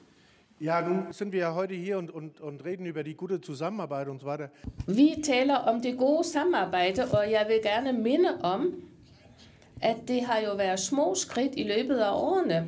Vi skal slet ikke se tilbage på så mange år. Jeg har altid et lille eksempel i slutningen af 90'erne, når man tog til en kongres af sammenslutning af mindretal, det danske mindretal, eller det tyske mindretal, altså tog toget fra Tinglev, kørte med tog til Flensborg. Den danske mindretal kom også øh, på toget, og så sad vi i hver vores coupé, og så ind til Hamburg. Og så har vi mødt hinanden, fordi vi har måske spist sammen, og så har man hilst på hinanden, og i fem dage har vi arbejdet sammen på kryds og på tværs, og på hjemvejen, der sad vi alle sammen blandet sammen ind til Hamburg. Og i Hamburg, der blev vi så opdelt, at ingen måtte se, at samarbejdet mellem mindretallene var så fremskrevet.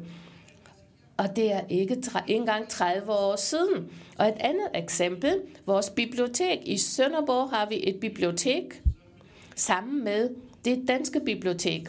Og da det blev foreslået, og jeg talte med lederen af Multikulturhuset, talte i Sønderborg, og foreslog, skulle vi ikke også vores tyske bibliotek skulle være med, der hvor det danske bibliotek skulle være.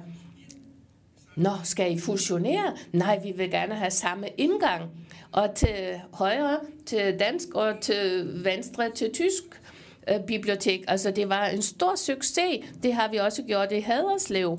Og for 40 år siden kunne vi ikke have gjort det. Flertalsbefolkningen ville heller ikke have været nået så langt. Det er små skridt, der har bidraget til vores succes. Og en dag som i dag, der kan også øh, skal medarbejdere i sekretariatet roses for, at de har fremmet disse små skridt, at vi har opnået så meget, som vi har. Og derfor mange tak til alle.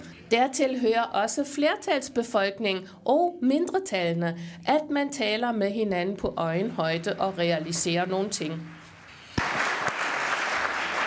Danke, Hen Danke Henrik. Her afslutte første runde, og endnu en gang sige mange tak til landagspræsident Christina Herbst, kulturudvalgsformand Hans Christian Schmidt og af gruppeformand for Tønde, Louise Thomsen. Vielen Dank.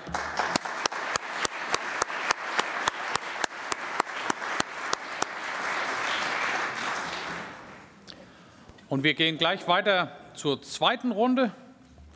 Und äh, hier steht unter anderem. Dermed kommer vi til den anden runde. Der steht Ulrike Flet-Barten, lektor Syddansk Universität. Ulrike. På grund af sygdom. Dabei sind aber Jan Dietrichsen, vor vier Jahren noch Leiter des Sekretariats der deutschen Minderheit und nun tätig für die Gesellschaft für bedrohte Völker.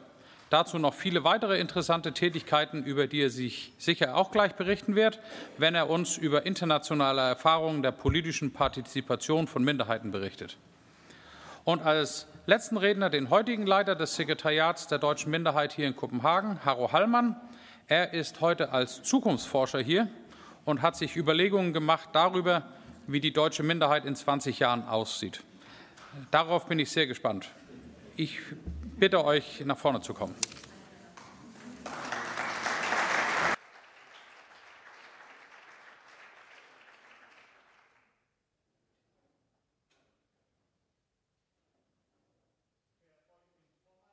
Sehr geehrte Landtagspräsidentin, liebe Christina Herbst, liebe Gäste, lieber Henrich, Ich habe die Aufgabe bekommen, ein, ein wenig die Flughöhe zu erhöhen und ein bisschen auf die europäischen Situationen zu blicken.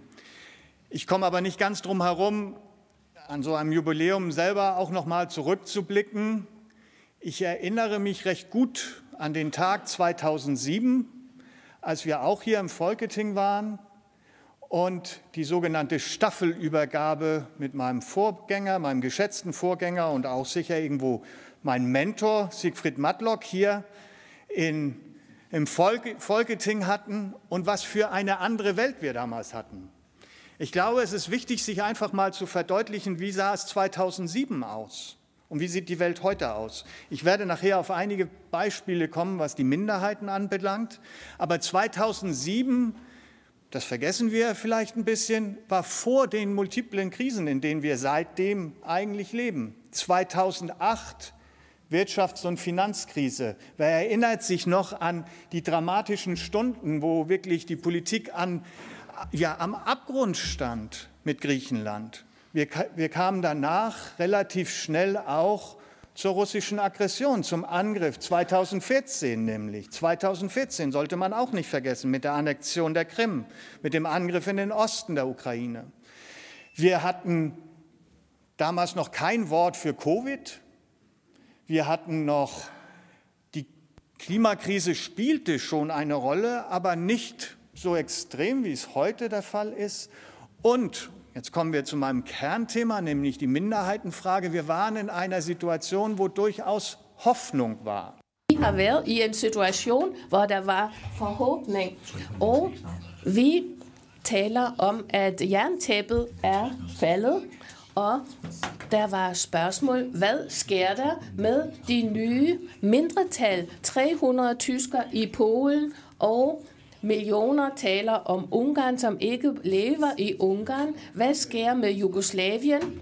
Det har været et uafklaret situation, og det var det emne også for mindretallene. Og så var der efterfølgende krig i Jugoslavien. Vi har glemt, at der også i Rumænien har været nogle opgør, blodige opgør med Ungarn dengang. Der var ingen sikkerhedspolitisk konference, hvor mindretallene ikke afgørende stod i fokus. Og så lykkedes det, og det tror jeg, hvor også Danmark har opnået stor succes med de Københavner-kriterier. Man har sagt, hvis I gerne vil være med i det europæiske union, og alle vil gerne være med, og vil stadigvæk gerne være med i unionen, så skal I overholde nogle normer, og det er blandt andet normer for mindretallene. Ikke meget detaljeret, og man kan også påstå ved flere ud, altså, øh, udvidelser, der har man ikke så stærkt beskæftiget sig med mindretallene. Men dengang lykkedes noget, som man altid har drømt om siden 1945, nemlig overvindelsen af de nationale modsætninger. Modsætninger, som har vist sig i Europas forskellige regioner. Og i dag, der er vi i en situation, hvor vi er gået mange skridt tilbage. Vi oplever en repolitisering af mindretalsspørgsmålet. Og jeg vil kun komme med to eksempler. To eksempler, som man også kan læse om i medierne. Vi kaster et blik til Ungarn, og det var FUREN, kongres, altså FUREN er den største organisation for de nationale mindretal i Europa, men også var grænselandet og vennerne fra Friesland, fra Sorbistan, som jeg næsten havde sagt, også spiller en aktiv rolle og der for øjeblikket oplever vi en politisering af mindretalsspørgsmål. Den er meget, meget farlig. Og det ved vi alle, og at mindretalspolitik, mindretal kan tabe i det store politiske spil, fordi vi har selvfølgelig ikke demonstrationsmagt. Vi er altid på en eller anden måde afhængig af staternes good, uh, øh, goodwill, og der vil jeg gerne komme ind på Danmark, Tyskland og Slesvig-Holstein. Men i dag har vi en instrumentalisering af mindretalsspørgsmålet. Ingen ville sige, at det er omstridt.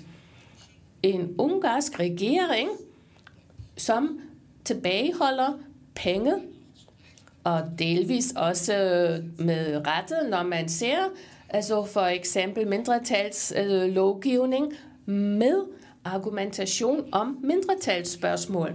Men der er heller ikke tvivl om, at det instrumentaliseres.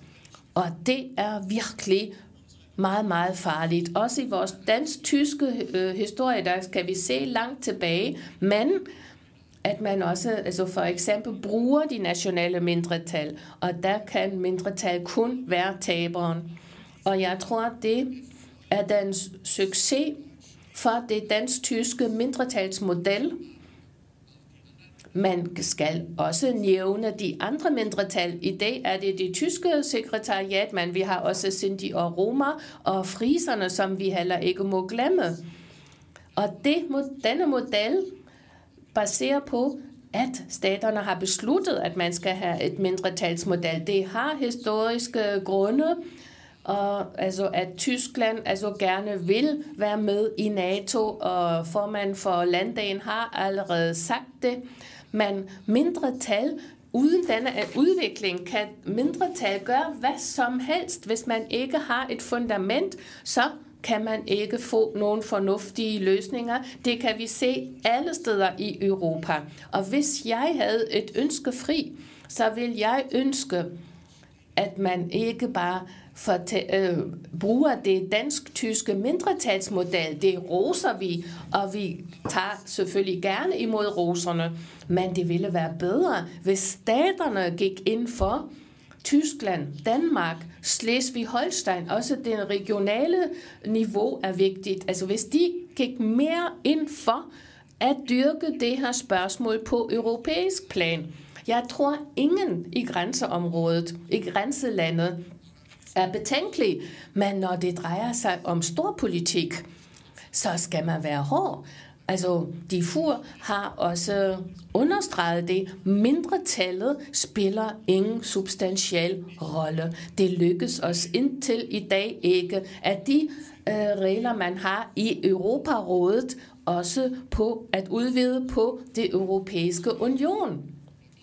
Det blokeres. Det bliver massivt blokeres det.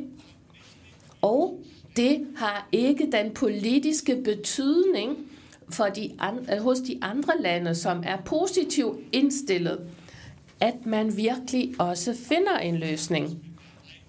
Der er en million underskrifter, og med en million mennesker i Europa går ind for, at det europæiske union også skaber nogle standarder for mindretallene.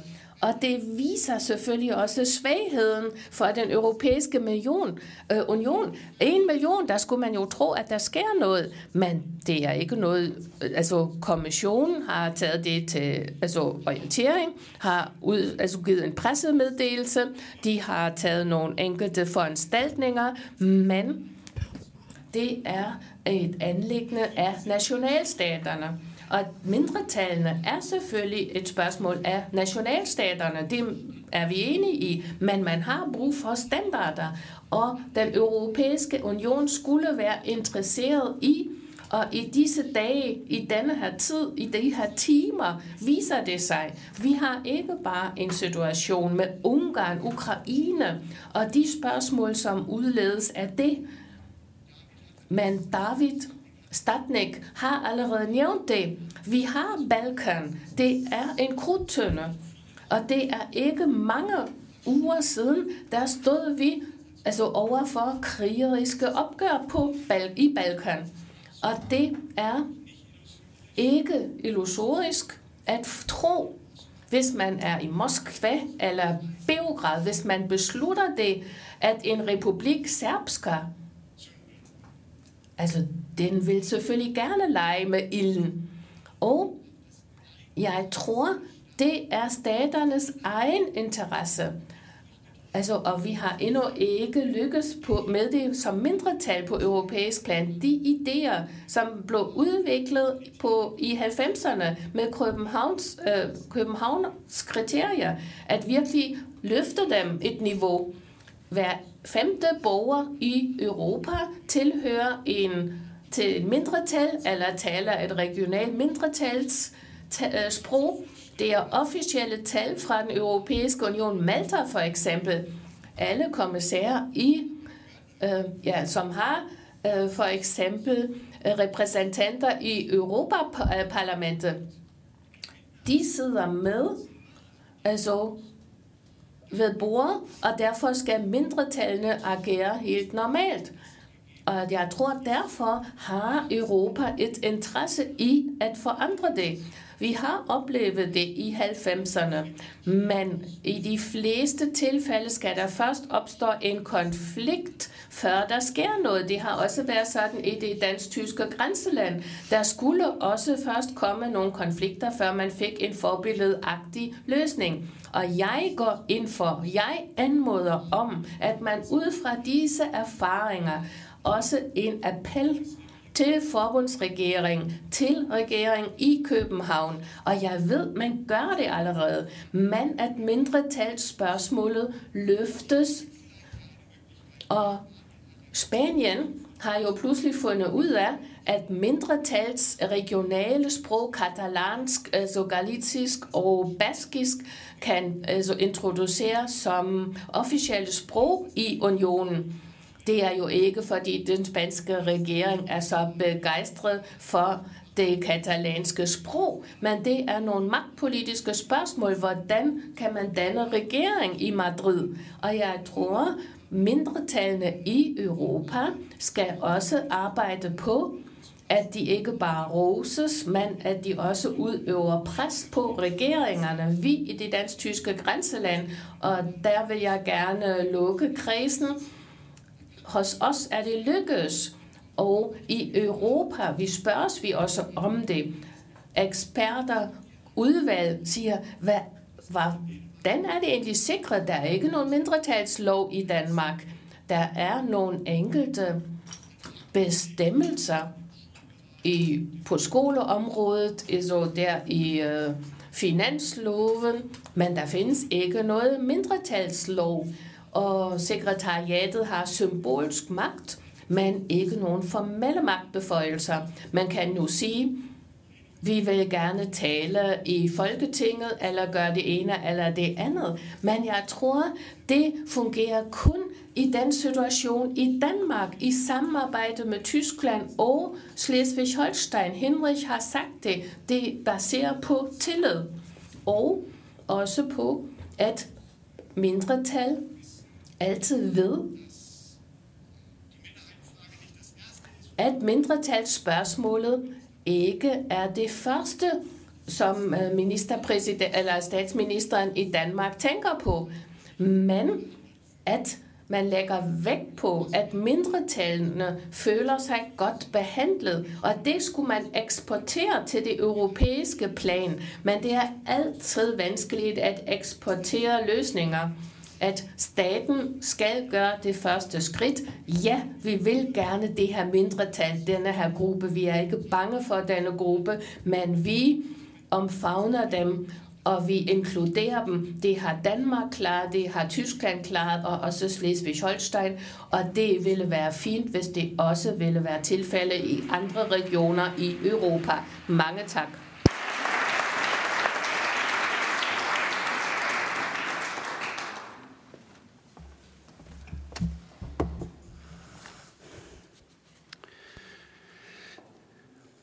Es freut mich sehr. Jeg er virkelig glad for, at øh, vigtige medarbejdere i Folketinget mente, at jeg er kvalificeret til at tale om mindretallet de sidste 20 år. Så derfor vil jeg starte med et profeti, som med sikkerhed vil blive til virkelighed. Om 20 år er jeg ikke sekretariatsleder mere. Men jeg er også sikker på, at der stadigvæk vil være en, en repræsentation fra de tyske nordslesviger i København. Fordi vi skal jo øh, formulere vores interesser over for regeringen og folketing og politikere. Det er vores sekretariats opgave. Så kan man tale om formen. Vil der komme et kontaktudvalg? Vil, vil den, dette udvalg være tilknyttet Folketællinge? Vil man have en tysk model med en, en øh, kommitteret for mindre tallet? Vil der være et sekretariat i øh, Peter Skramsgade, eller vil der være en direkte repræsentation i Folketinget via det slesvigske parti? Måske ved hjælp af en mindretalsregel, som man har i andre lande. Jeg aner det ikke. Men jeg er sikker på, at vi også om 20 år vil arbejde for, at det tyske mindretal forankres i Københavns, øh, de københavnske politikers øh, dagligdag. Og der vil, vil der være en kommission til varetagelse af disse interesser, sådan som vi har set i mindretalsregeringerne i gamle dage, hvor samtidig Søren Krav fra Dansk Folkeparti øh, sørgede for, at der var mandater for væsentlige forbedringer, mens den andre gange var Christian Juhl fra Enhedslisten, der udfyldte denne rolle. Vi har et flertalsregering nu, der ser det lidt anderledes ud. Men man skal altid kunne tælle til 90, men hvem kan det i dag? Og jeg vil komme med et yderligere profeti. Mindretallets identitet vil være en anden end for 20 år siden og for 40 år siden. Det er vigtigt og rigtigt, fordi øh, jeg kan måske om 20 år sige, at det de unge gør i dag, det er slet ikke godt. Fordi det sagde de gamle også for 20 år siden. Intet nyt der. Øh, og sådan har det jo altid været. Men hvordan har identiteten ændret sig, og hvad kan vi forvente? 1920 var mindretallet øh, præget af et ønske om en revision af grænsen. Man ville ikke være mindretal. Og 1940 var mindretallet mindretal og underskrev en loyalitetserklæring ved grundlæggelsen af Bund Deutscher Nordschleswiger. Vores forgængere accepterede, at man var mindretal i Danmark. I årene derefter øh, øh, konsoliderede man sig, og man byggede mindretallet op på ny. Man skulle bygge broer inden for mindretallet, men også udad til til flertalsbefolkningen. 1970 var vi kommet rigtig langt øh, på dette vej til forspåelse. Bonn Københavns erklæring 1955 var et stærkt fundament for denne udvikling. 1995 var Danmark en fast del af det europæiske samarbejde, og det var også altid en vigtig ramme for det tyske mindretal. Det kan vi se i dag i den føderative union af europæiske nationaliteter, FUN, som jo er blevet nævnt. Det udfylder vi vores post.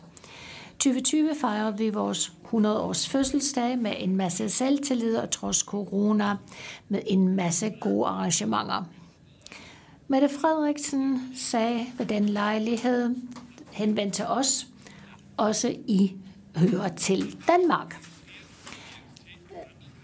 Et eksempel kan illustrere, hvordan vores identitet har ændret sig. Henrik har nævnt det. Vores bestyrelse besluttede for 10 år siden, at det tyske bibliotek i Sønderborg skal bo øh, til det tyske, i, det, i det danske multikulturhus i Sønderborg. Man har forskellige, øh, talt om forskellige idéer, men øh, det endte med, at de to øh, uafhængige biblioteker nu er under samme tag med hver sin identitet. Ikke et dansk-tysk bibliotek, og heller ikke noget tysk-dansk mindretal, som vi samtidig hører hørte. Debatten omkring flytningen ville være blevet fejret af bordet, hvis man øh, havde, havde øh, bes, øh, insisteret på øh, sit eget bibliotek. Og om 20 år, der vil de måske se, Hvorfor skal bøgerne om flagermus stå to forskellige steder, øh, når det ene, den ene bor dansk og den anden er tysk? Vi kan jo have den i reolen ved siden af hinanden. Det, det der afgørende er og vedbliver, at identiteten er fasttømret. For 100 år siden sagde vi, drenge, lad os holde fast. I dag siger vores ungdomsorganisation, lad os stå ved det, vi gør. Men hvad hører til denne identitet? Det er jo altid det spørgsmål, man berettiget kan stille sig, når man skal til at definere, hvad, der egentlig, hvad det egentlig betyder at være dansk. Hvornår er man en ægte tysk nordslesviger? Er der øh, noget, der hedder tysk nordslesviger? På den ene side tror jeg, at vi har støttet vores arbejde ved, at man i en bred ramme kan svare på disse spørgsmål, hver især og individuelt. På den anden side, det er jo sådan, at øh, henvisningen til tysk sprog og kultur er lidt tynd. Så vores bestyrelse har besluttet, at vi skal starte et identitetsprojekt til næste år. Målet er ikke en fælles identitet, men en øh, række spørgsmål til, hvad identitet er, og at vi derved kan styrke vores tilhørsforhold til det tyske mindretal. Identiteten vil være individuelt præget før som nu. Vi vil opstille en liste med elementer for den identitet med syv eller ti konkrete aktiviteter øh, og øh, ting, som er prægende for den tyske identitet. For eksempel festen på Knivsberg. Jeg er meget optimistisk, hvad angår fremtiden i mindretallet, og jeg glæder mig til at se resultatet af identitetsarbejdet.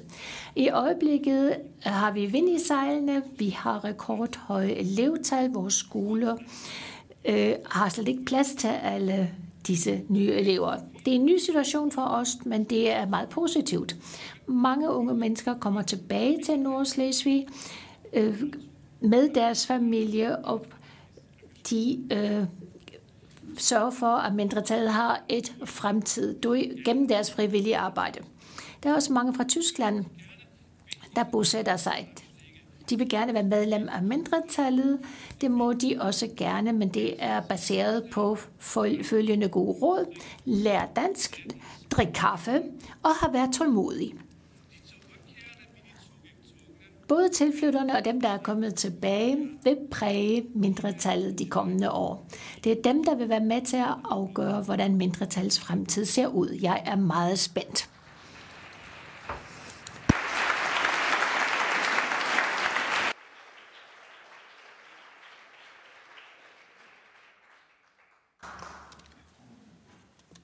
Vielen Dank, Jan und Harro. Mange tak, Jan og Harro.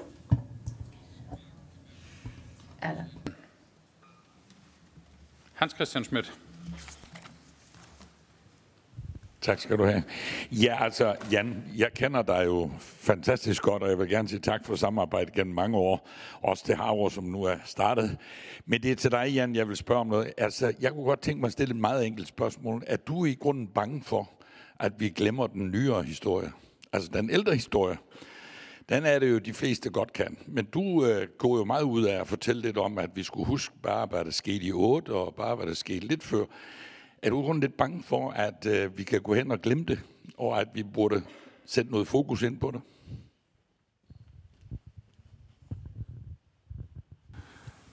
Jeg tror, det, det er væsentligt, at man kender den historie. For mange af de mindretalsspørgsmål, vi jo taler om, har jo Øh, Øh, helt klar råd i, i, i de problemer, der ligger i, i historien, men øh, vi bliver nødt til at forholde os til de aktuelle politiske spørgsmål, og jeg synes virkelig, at øh, vi begynder at, at se flere og flere kriser, som hænger sammen med mindretalsspørgsmål.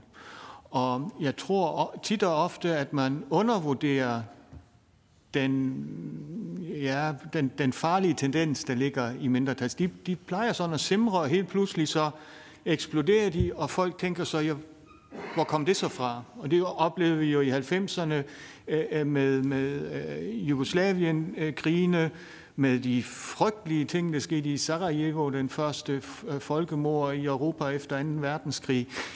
Um, jeg vil jo meget gerne være et, et, et optimistisk menneske, det er jeg egentlig også, og jeg tror, at vi får styr på mange af de kriser, vi er inde på, men jeg synes også, det er lidt skræmmende at se, hvad der sker for tiden i mange områder.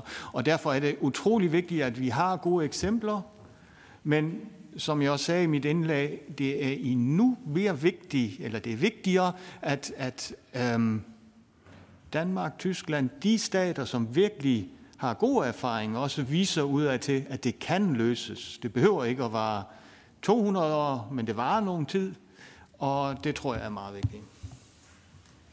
Danke Jan. Martin Lorentzen. Ja, hej. Jan, tak for et rigtig, rigtig godt oplæg, og tak i det hele taget for en spændende konference. Du sagde jo, at øh, staterne skal øh, faktisk ville mindretallene. Men øh, øh, vi har jo oplevet her, vores egne erfaringer er jo, at det også skal politisk kamp til. Altså rettigheder, mindretalsrettigheder kommer ikke af sig selv, og vi har jo, jeg synes egentlig både danske og tyske mindretal har jo den erfaring, at kombinationen, at man har et eget parti, der kæmper for sagen, men også at man selvfølgelig har nogle organisationer, der er, faktisk er lobbyister eller har kontakter til parlamenterne, at, at det, det kan være en succesmodel. Altså, hvordan vurderer du mulighederne? Altså, vi har jo den diskussion, øh, mindretal og politisk participation.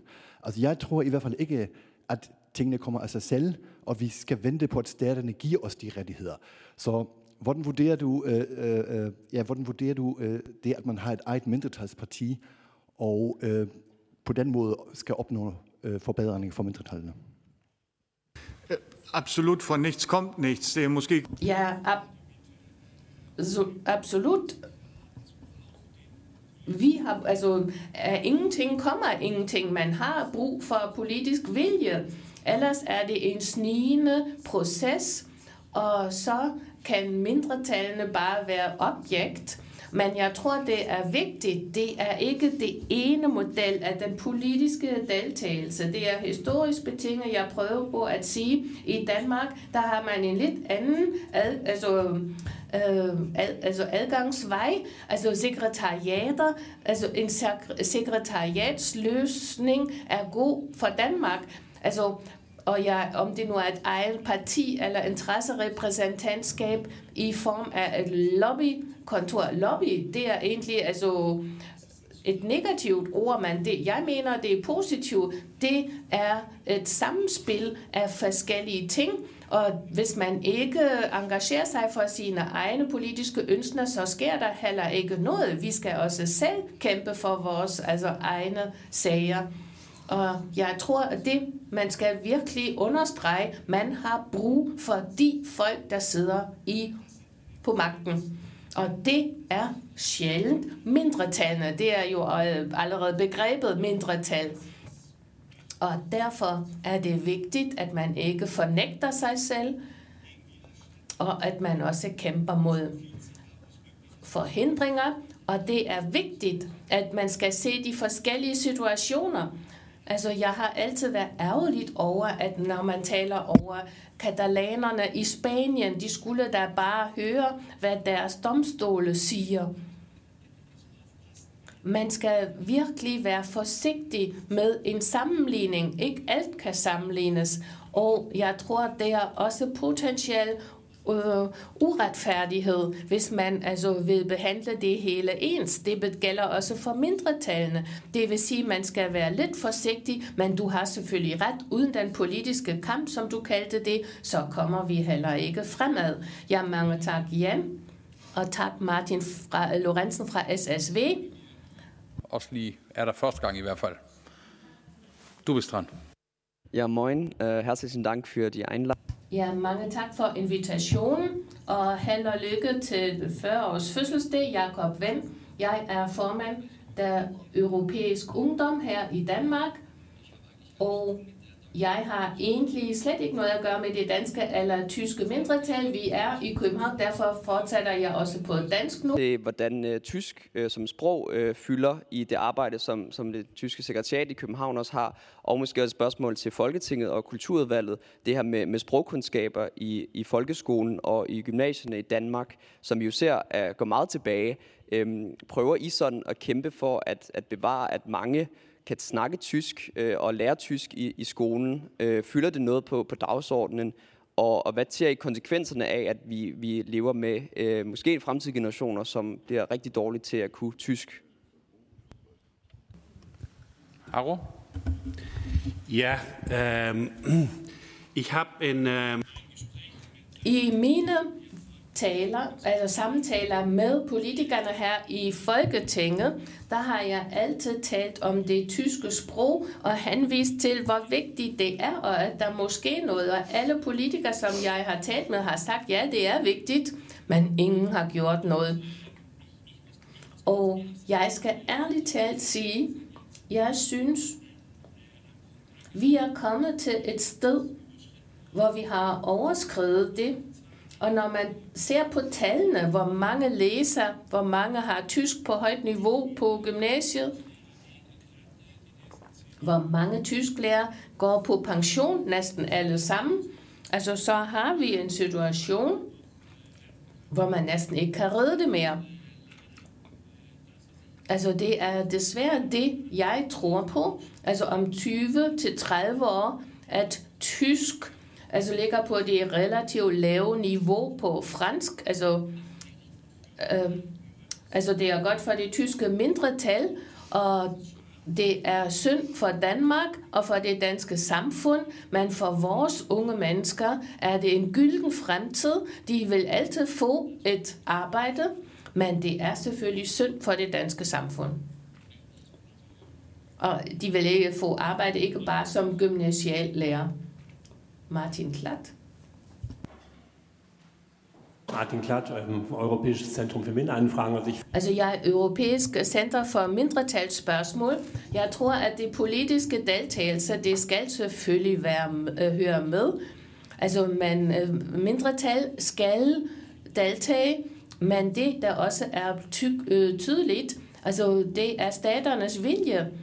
Altså at man ikke har løftet det på europæisk niveau. EU har ikke en interesse, og vi er i den heldige situation i Danmark og Tyskland, og 1920 var det jo heller ikke tilfælde. Der var mindretallene ikke tilfreds. Danmark var ikke alle altså, øh, tilfreds med den nye grænse, og heller ikke i Tyskland, men vi var så heldige, at man i 1955, eller fra 1950, fra øh, Koreakrigen, den dansk-tyske regering, altså var villig til at løse konflikten, og at man derfor kunne videreudvikle modellen, fordi begge stater havde ikke nogen grænserevisionistiske idéer og ikke ville misbruge øh, mindretallene fra deres politiske mål. Og jeg tror, det er det punkt, hvor konflikterne altså, kunne løses. Og der, hvor det ikke fungerer, at de to stater altså ikke har de samme interesser, når det drejer sig om mindretal. Og det vi også skal tænke på, mindretallene, altså det er sorberne, der også har, den sorbiske kolleger har sagt det, Altså hvad for eksempel med mindretal, der ikke har en moderstat. Og i Tyskland har vi også haft problemer på det område, og nu er spørgsmålet, kan de erfaringer, som vi har gjort med altså de her moderstater, også kan videreudvikles og udvides altså til de mindretal, som ikke har en stat, der støtter dem. Jeg tror, det er et vigtigt kernespørgsmål, og især kompetencerne for den europæiske union. Selvfølgelig har en nationalstat en anden interesse i mindretal. Det er også historisk begrundet, men der findes hvis man altså kan udtrykke det beskyttelsesmagt, der findes der ikke for regionale mindretalssprog, for folke, altså dem, der ikke har et moderstat. Men jeg tror også, Martin, det er nødvendigt, at det europæiske union overvejer det. Og jeg tror, det eneste, som kan formå dem til at gøre det, det ene er meget negativt, nemlig det er politiske kriser. Det har vi set i 90'erne. Der vil heller ikke være sket, hvis farerne ikke havde været så store, som de nu var engang. Altså det kunne være gået galt, og det gik jo også galt i Jugoslavien.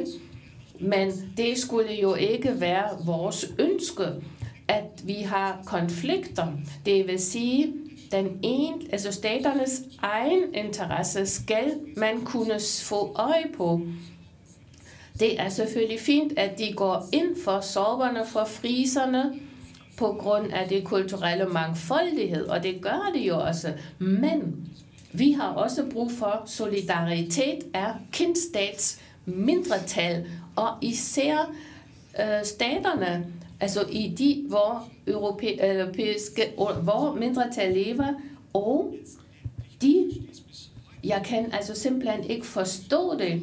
Altså man, måske kan man forstå det. Der er tusind andre dage, øh, ting, der er mere vigtigt. Det vil sige, at det ikke lykkedes efter en million underskrifter i første omgang at se, hvad gør Europarådet? Hvad kan vi overtage på det europæiske EU-plan? Der findes en blokadeholdning, Schleswig-Holstein har arbejdet på. Ministerpræsidenter har talt om det, men vi kan konstatere, der er ikke noget ønske om at ændre det. Og det er små skridt, det sagde Henrik, man må ikke opgive. Mindretal er tålmodig, men nogle gange er det også frustrerende, at man løber mod en mur. Altså, nogle gange er det krisen, der er det afgørende. Ja, mange tak. Jan, fire øh, meldinger, og de behøver ikke det så jeg ikke lige, men øh, det er alligevel, det er ikke på grund af det, jeg så ikke nu, men det er der nu, Hans Christian. Nej, nej, jeg forstår dig godt, Uwe. Haro, tak for det daglige samarbejde. Og så vil jeg gerne spørge dig om to ting. Det ene er blevet svaret på, det var det med det tyske sprog, som også bekymrer mig meget. Det andet er, at øh, jeg synes jo, når vi nu fejrer 40 års jubilæum, så skulle man jo spørge den, der sidder i sekretariatet i dag, vi har så meget med at lave service eftersyn. Er der noget, som vi har overset her, som gennem årene i grunden har vist sig, at vi burde gøre noget ved? Du har været flink nok til at sige det, når vi har i kulturvalget skulle kigge på kontaktudvalget og alt muligt andet. Der giver du jo god bud. Men hvad nu, når man kigger på sekretariatet? Var der en enkelt ting, hvis du fik lov at bestemme, som vi burde øh, gøre anderledes?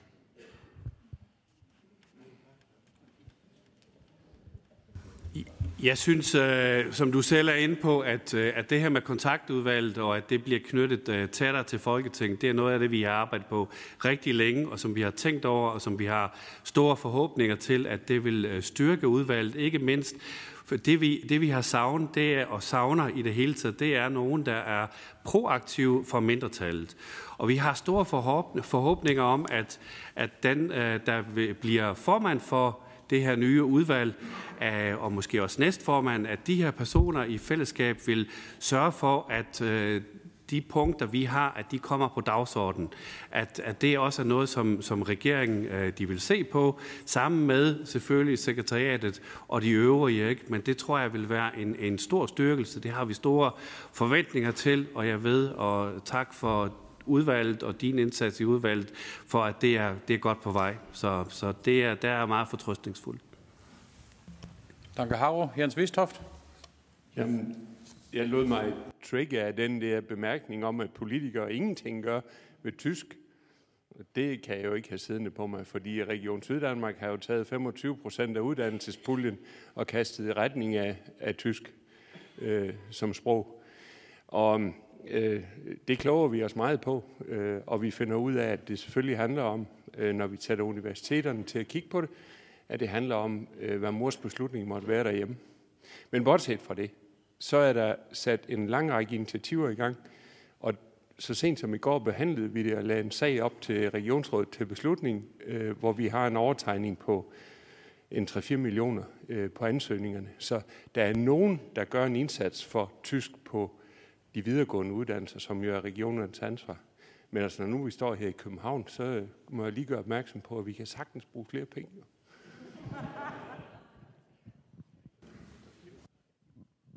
Harro?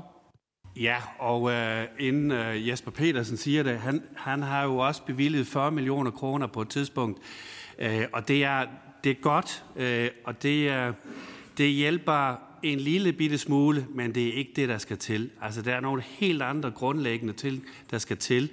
Øh, og jeg forstår måske godt, at, øh, at, øh, og Jan har jo været inde på, at man ikke hører på det tyske mindretal, men en organisation som Dansk Industri, som jo virkelig er stor og stærk, de har snakket om det her i 20 år, og der er, der er ikke sket noget grundlæggende, desværre. Danke, Haro. Olaf Hansen. Ja, Olaf Hansen, BDN-Mitglied. Ähm har på, i dit foredrag, jeg hedder Olaf Hansen, jeg er medlem af BDN, der er et aspekt jo de rammebetingelser, som vi nok har om 20 år. Og der taler man om Nordslesvig og Sydslesvig og en stærk øh, opdeling af hele regionen Slesvig. Tror du ikke, at vi om 20 år måske er kommet lidt længere? Fordi der er jo også øh, initiativer som en fælles banegård ved grænsen, og det har vi, det har vi krævet, og vi har forseret det. Øh, og alt det skulle jo måske føre til en stærkere region Slesvig, og der ser mindretallets rolle jo anderledes ud. Og hvad angår EU, Jan, øh, et af EU's opgaver skulle selvfølgelig også være at beskytte mindretallet. Men en opgave, som EU allerede har, er at styrke integrationen. Det synes jeg også er et vigtigt aspekt. Men spørgsmålet er til Haro. Er det sådan, at vi hver eneste gang, der er bare en lille ting, der, går, øh, der bliver anderledes, så bliver grænserne lukket igen? Jeg synes, det er godt og rigtigt, at du bringer sådan et optimistisk tone ind i debatten. Jeg håber, at verden ser anderledes ud, og det europæiske samarbejde er stærkere. Lad os håbe, at det går den vej.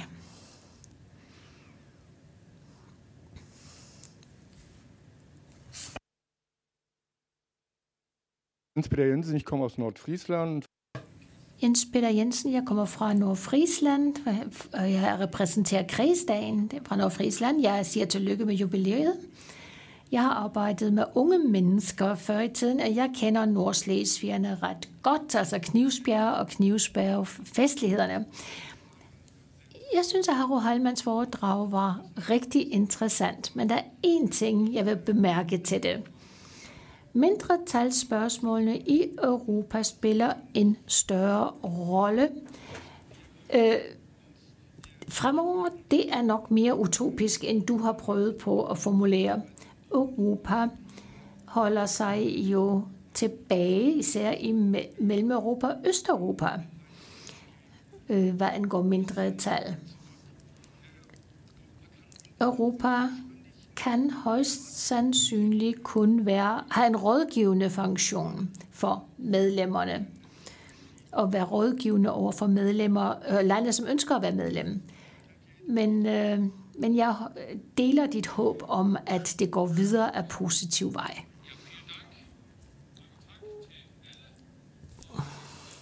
Afslut den her del af dagen Diese Konferenz neigt sich dem Ende zu. Vielen Dank erstmal an Denne konference er ved at være slut. Jeg siger tak til Haro Halman og Jan Didriksen.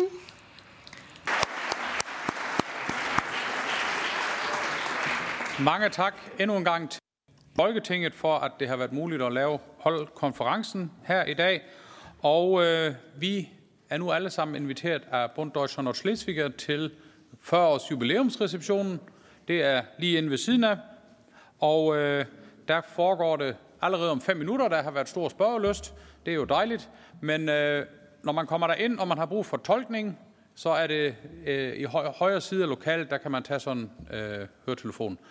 Bis gleich im Nebenraum, wer simultan übersetzt haben will, ist auch dort vorhanden. Tak for nu.